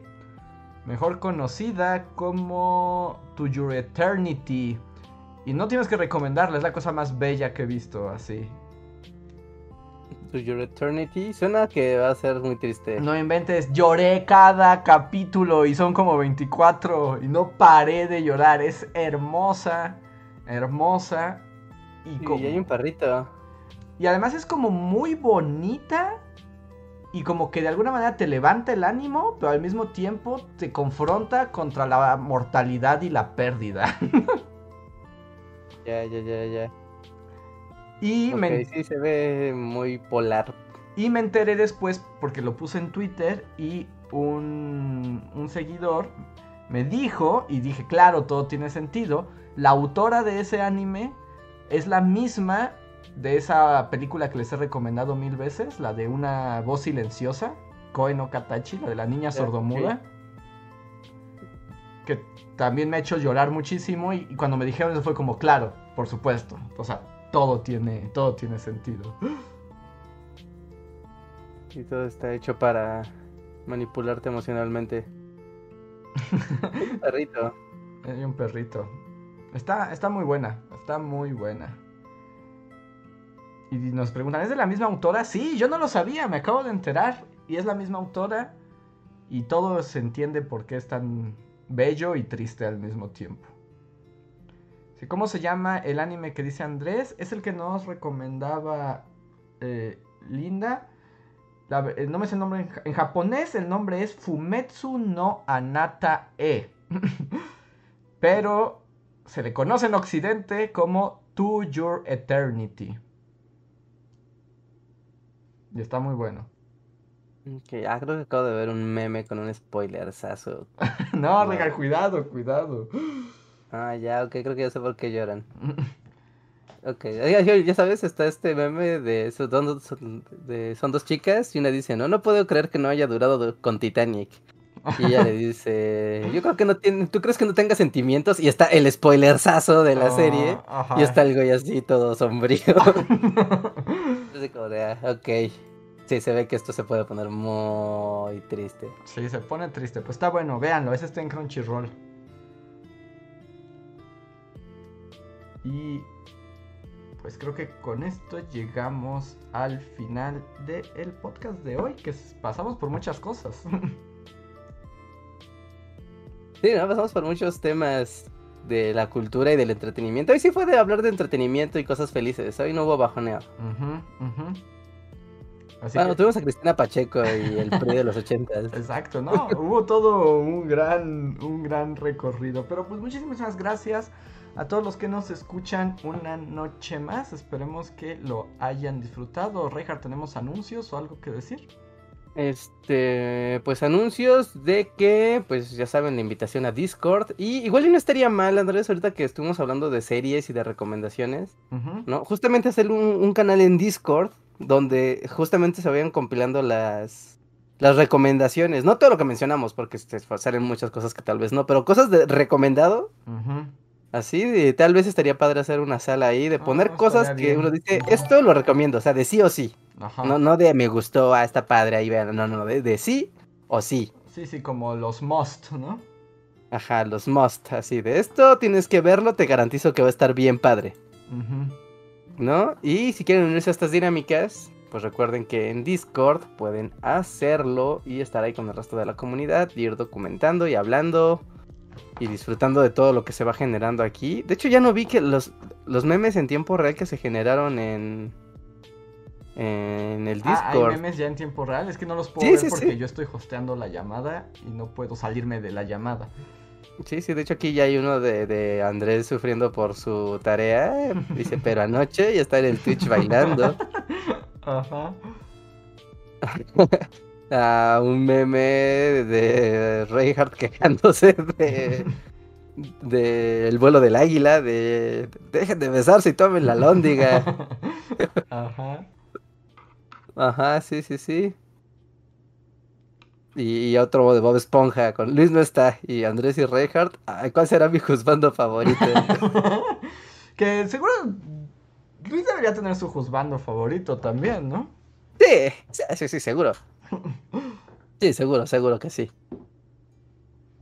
Ahí está, así que si quieren ver estos memes así también en tiempo real, pueden pasar al Discord y ahí está la sala de memes y humor para que lo disfruten.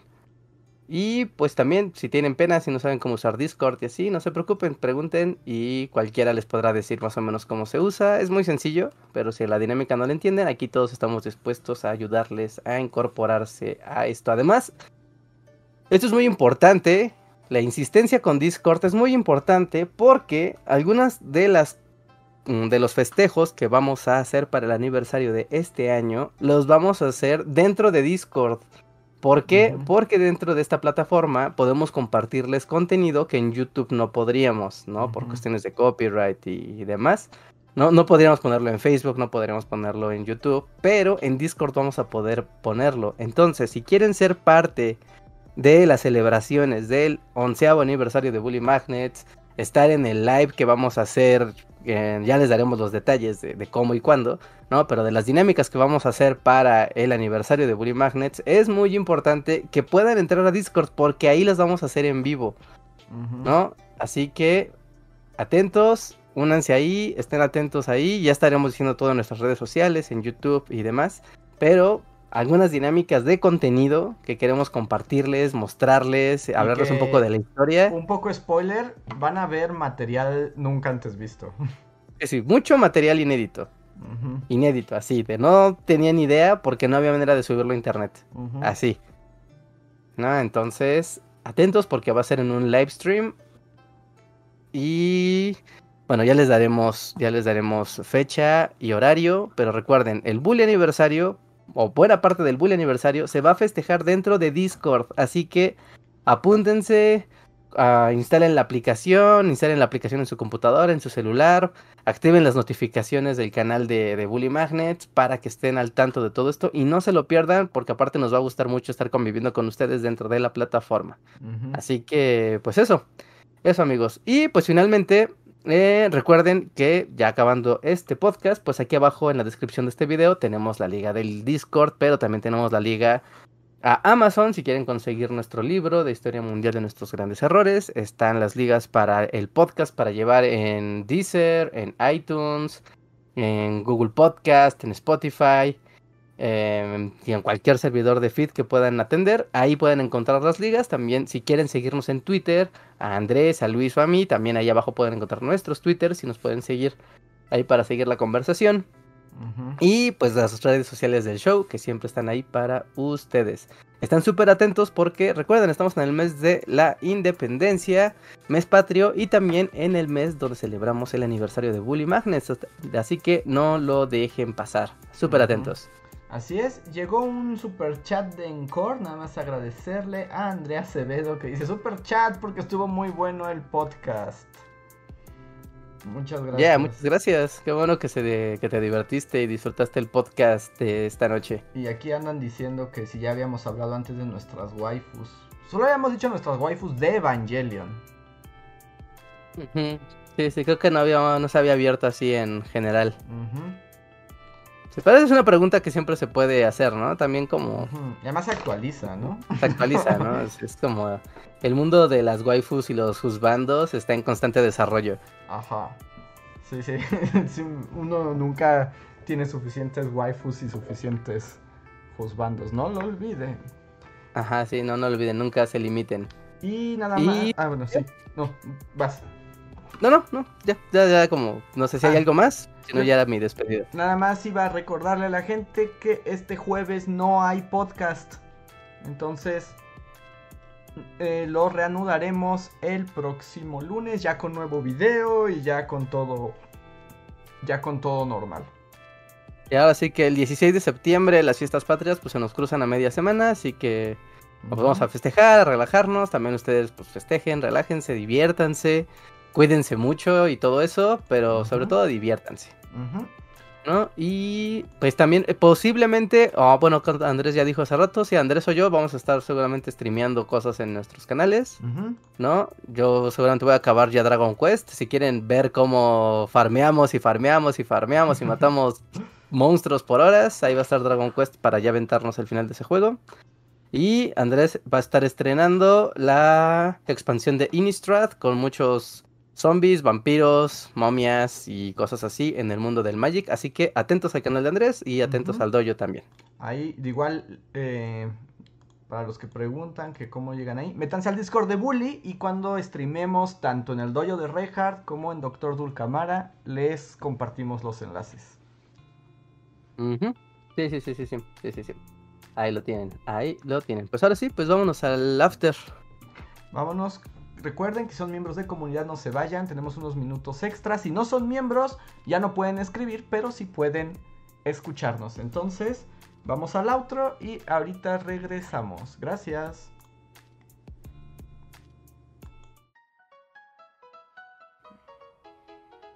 Síguenos en Facebook, Twitter y YouTube con el usuario Bully Magnets. También suscríbete a nuestro podcast en iTunes y en la app de Mixler para tener lo más nuevo de nuestros contenidos siempre a la mano.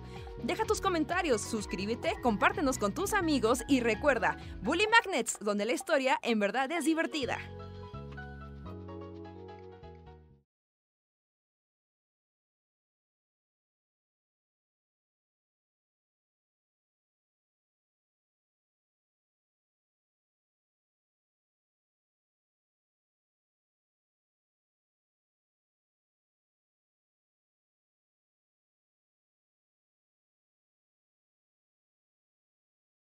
Qué padre está. Volvemos al aire.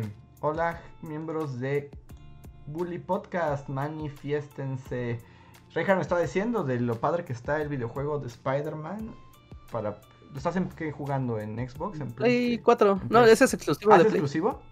Sí, pues es que Spider-Man es propiedad Ah, de Sony. claro, es Sony Forever. Y está muy Sony. bueno, es muy buen juego. Está muy bueno y si pueden, si tienen la oportunidad de encontrar el Spider-Man de Play 4, ¿no? O sea, así sea la versión regular, que ya la encuentran muy barata. Bueno, cómprenla, ¿eh? Es un... Me atrevería a decir que es de lo mejor del catálogo del Play, Sí, sí está muy buena. ¿no? Y también es de Insomniac Games, que siempre hacen unos juegazos. Sí, no, es muy buen juego. Tengo que yo... Y además ya anunciaron que va a haber otro, ¿no? Ya va a haber... Pues de hecho, justo acaban de anunciar la secuela, ¿no? Ajá. Ayer, antier anunciaron en el evento de Sony que va a haber la secuela de Spider-Man, Con Venom. Con Venom, sí. Mientras no sea como. ¿Te acuerdas?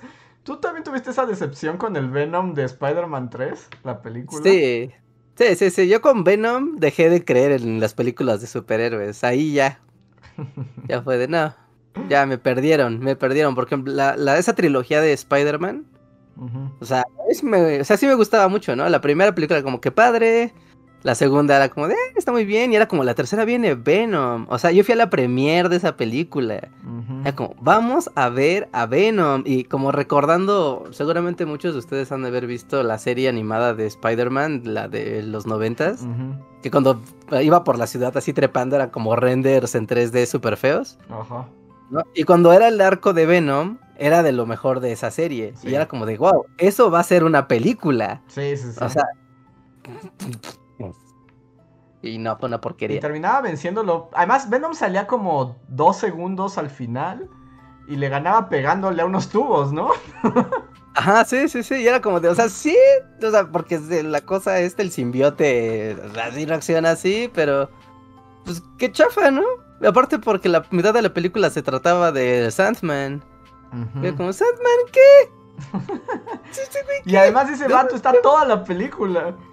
Ajá, toda la película. Y sí, ¿dónde está mi Venom? Me prometieron mi Venom. ¿Dónde está mi Venom? Sí, no, no, no. y además el actor ni siquiera era el de That 70 Show, era como el menos Eddie Brooke del mundo. De todos, ¿no? Sí, es como. Y no era difícil. La elección No. de actor no era difícil. No, todo mal con esa película, todo mal. Sí, muy, muy feo. Déjame dar la bienvenida a los miembros de Comunidad que andan aquí, Daniel Salamanca, José Antonio Bricio, Catherine Nieto, Jorge Reza, Catalina Díaz, Separagorn, Gaby Go, Daniel Salamanca, Javan GGG, que nos dicen varias cosas. José Antonio Bricio, Reinhardt, te hace un llamado de que aún no aparece en los créditos del Bully Podcast. Ah, ok. Sí, eh, tienes toda la razón del mundo. No han sido actualizados los de este mes. Y Catalina Díaz dice que ella está igual. Sí, sí, igual, igual. No he actualizado los de este mes. Así que. Sí, sorry. Ya el siguiente podcast ya prometo que estará la cortinilla nueva. Y luego tenemos varias preguntas. Catherine Nieto pregunta si ya vimos el anime de Promise Neverland y qué les pareció. Es- yo vi la primera temporada y me encantó. La segunda no la vi porque todo el mundo dice que arruinaron el manga para siempre. Eh, Ok.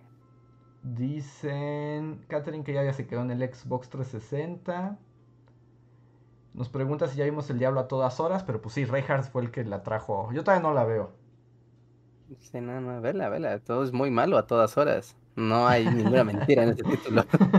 José Antonio Rizzo pregunta que si ya hablamos del tráiler de Matrix 4. Ah, no. ¿Ya lo viste, Andrés? Ya lo vi y ¿tú qué opinas, Reinhardt? Mm. Tal vez me gustaría si no supiera que existe Matrix. Exacto. O sea, como si esto fuera como, como nuevo, así como ah, órale, eso se ve Exacto, padre. Exacto, exacto. Es lo mismo que yo pienso. Es como, Ah, no queremos ver ya esto otra vez, ¿no? Pero pues ya nuevas generaciones llegaron, nuevos árboles y flores crecieron y murieron. Ya es momento de. Pero Que es Matrix el mismo, entre al- es la misma historia. Pero ahora es como todos viejos, ¿no? Pero ahora son viejos. Y yo insisto que además Matrix tenía sentido en su momento. Y en esta fase del internet, Matrix ya no puede ser así. Ya no me sorprende, ¿no? Ajá. Porque eso de la premisa de Matrix 1, en el contexto de que era 1998, Por ahí.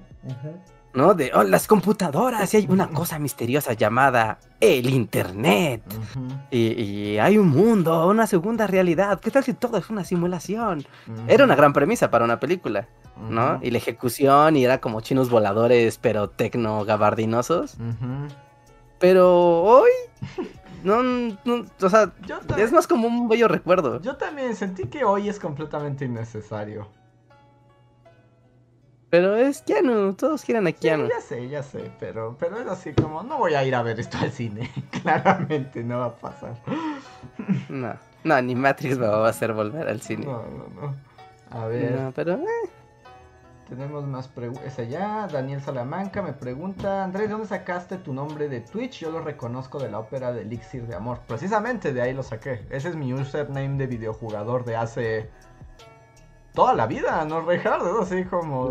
yo, yo te conocí y ya, ya venía así. Ya venía así, ya venía así. Y justo el nombre lo saqué de eh, Elixir de Amor, que es como una de mis óperas favoritas.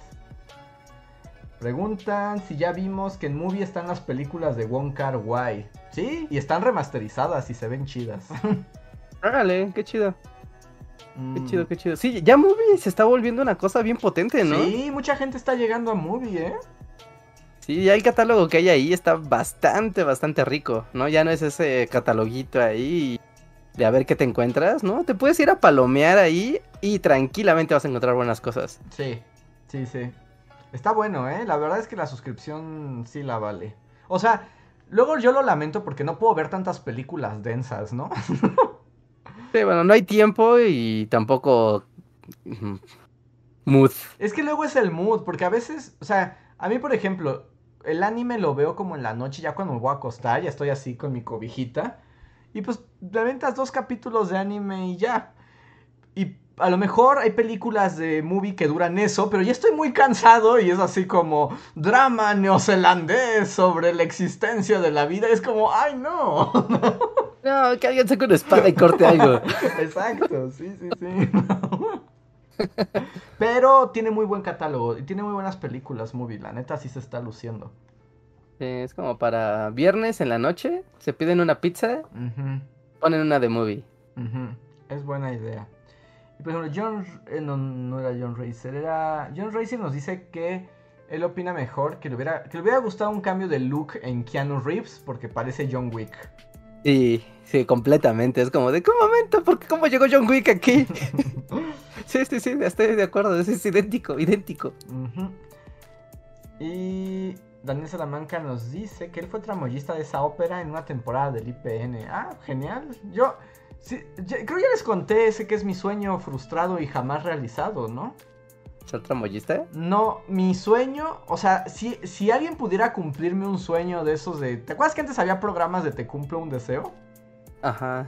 Si alguien... Sí, sí, sí. Que te dieran voz de tenor para cantar en la ópera. Ni siquiera pido tanto. O sea, eso estaría padre en un universo donde me pueden dar dones o cosas que no poseo. Pero en el mundo real, así en el mundo de hoy, si alguien pudiera cumplir mi sueño, es invitándome a ser extra en una puesta de ópera.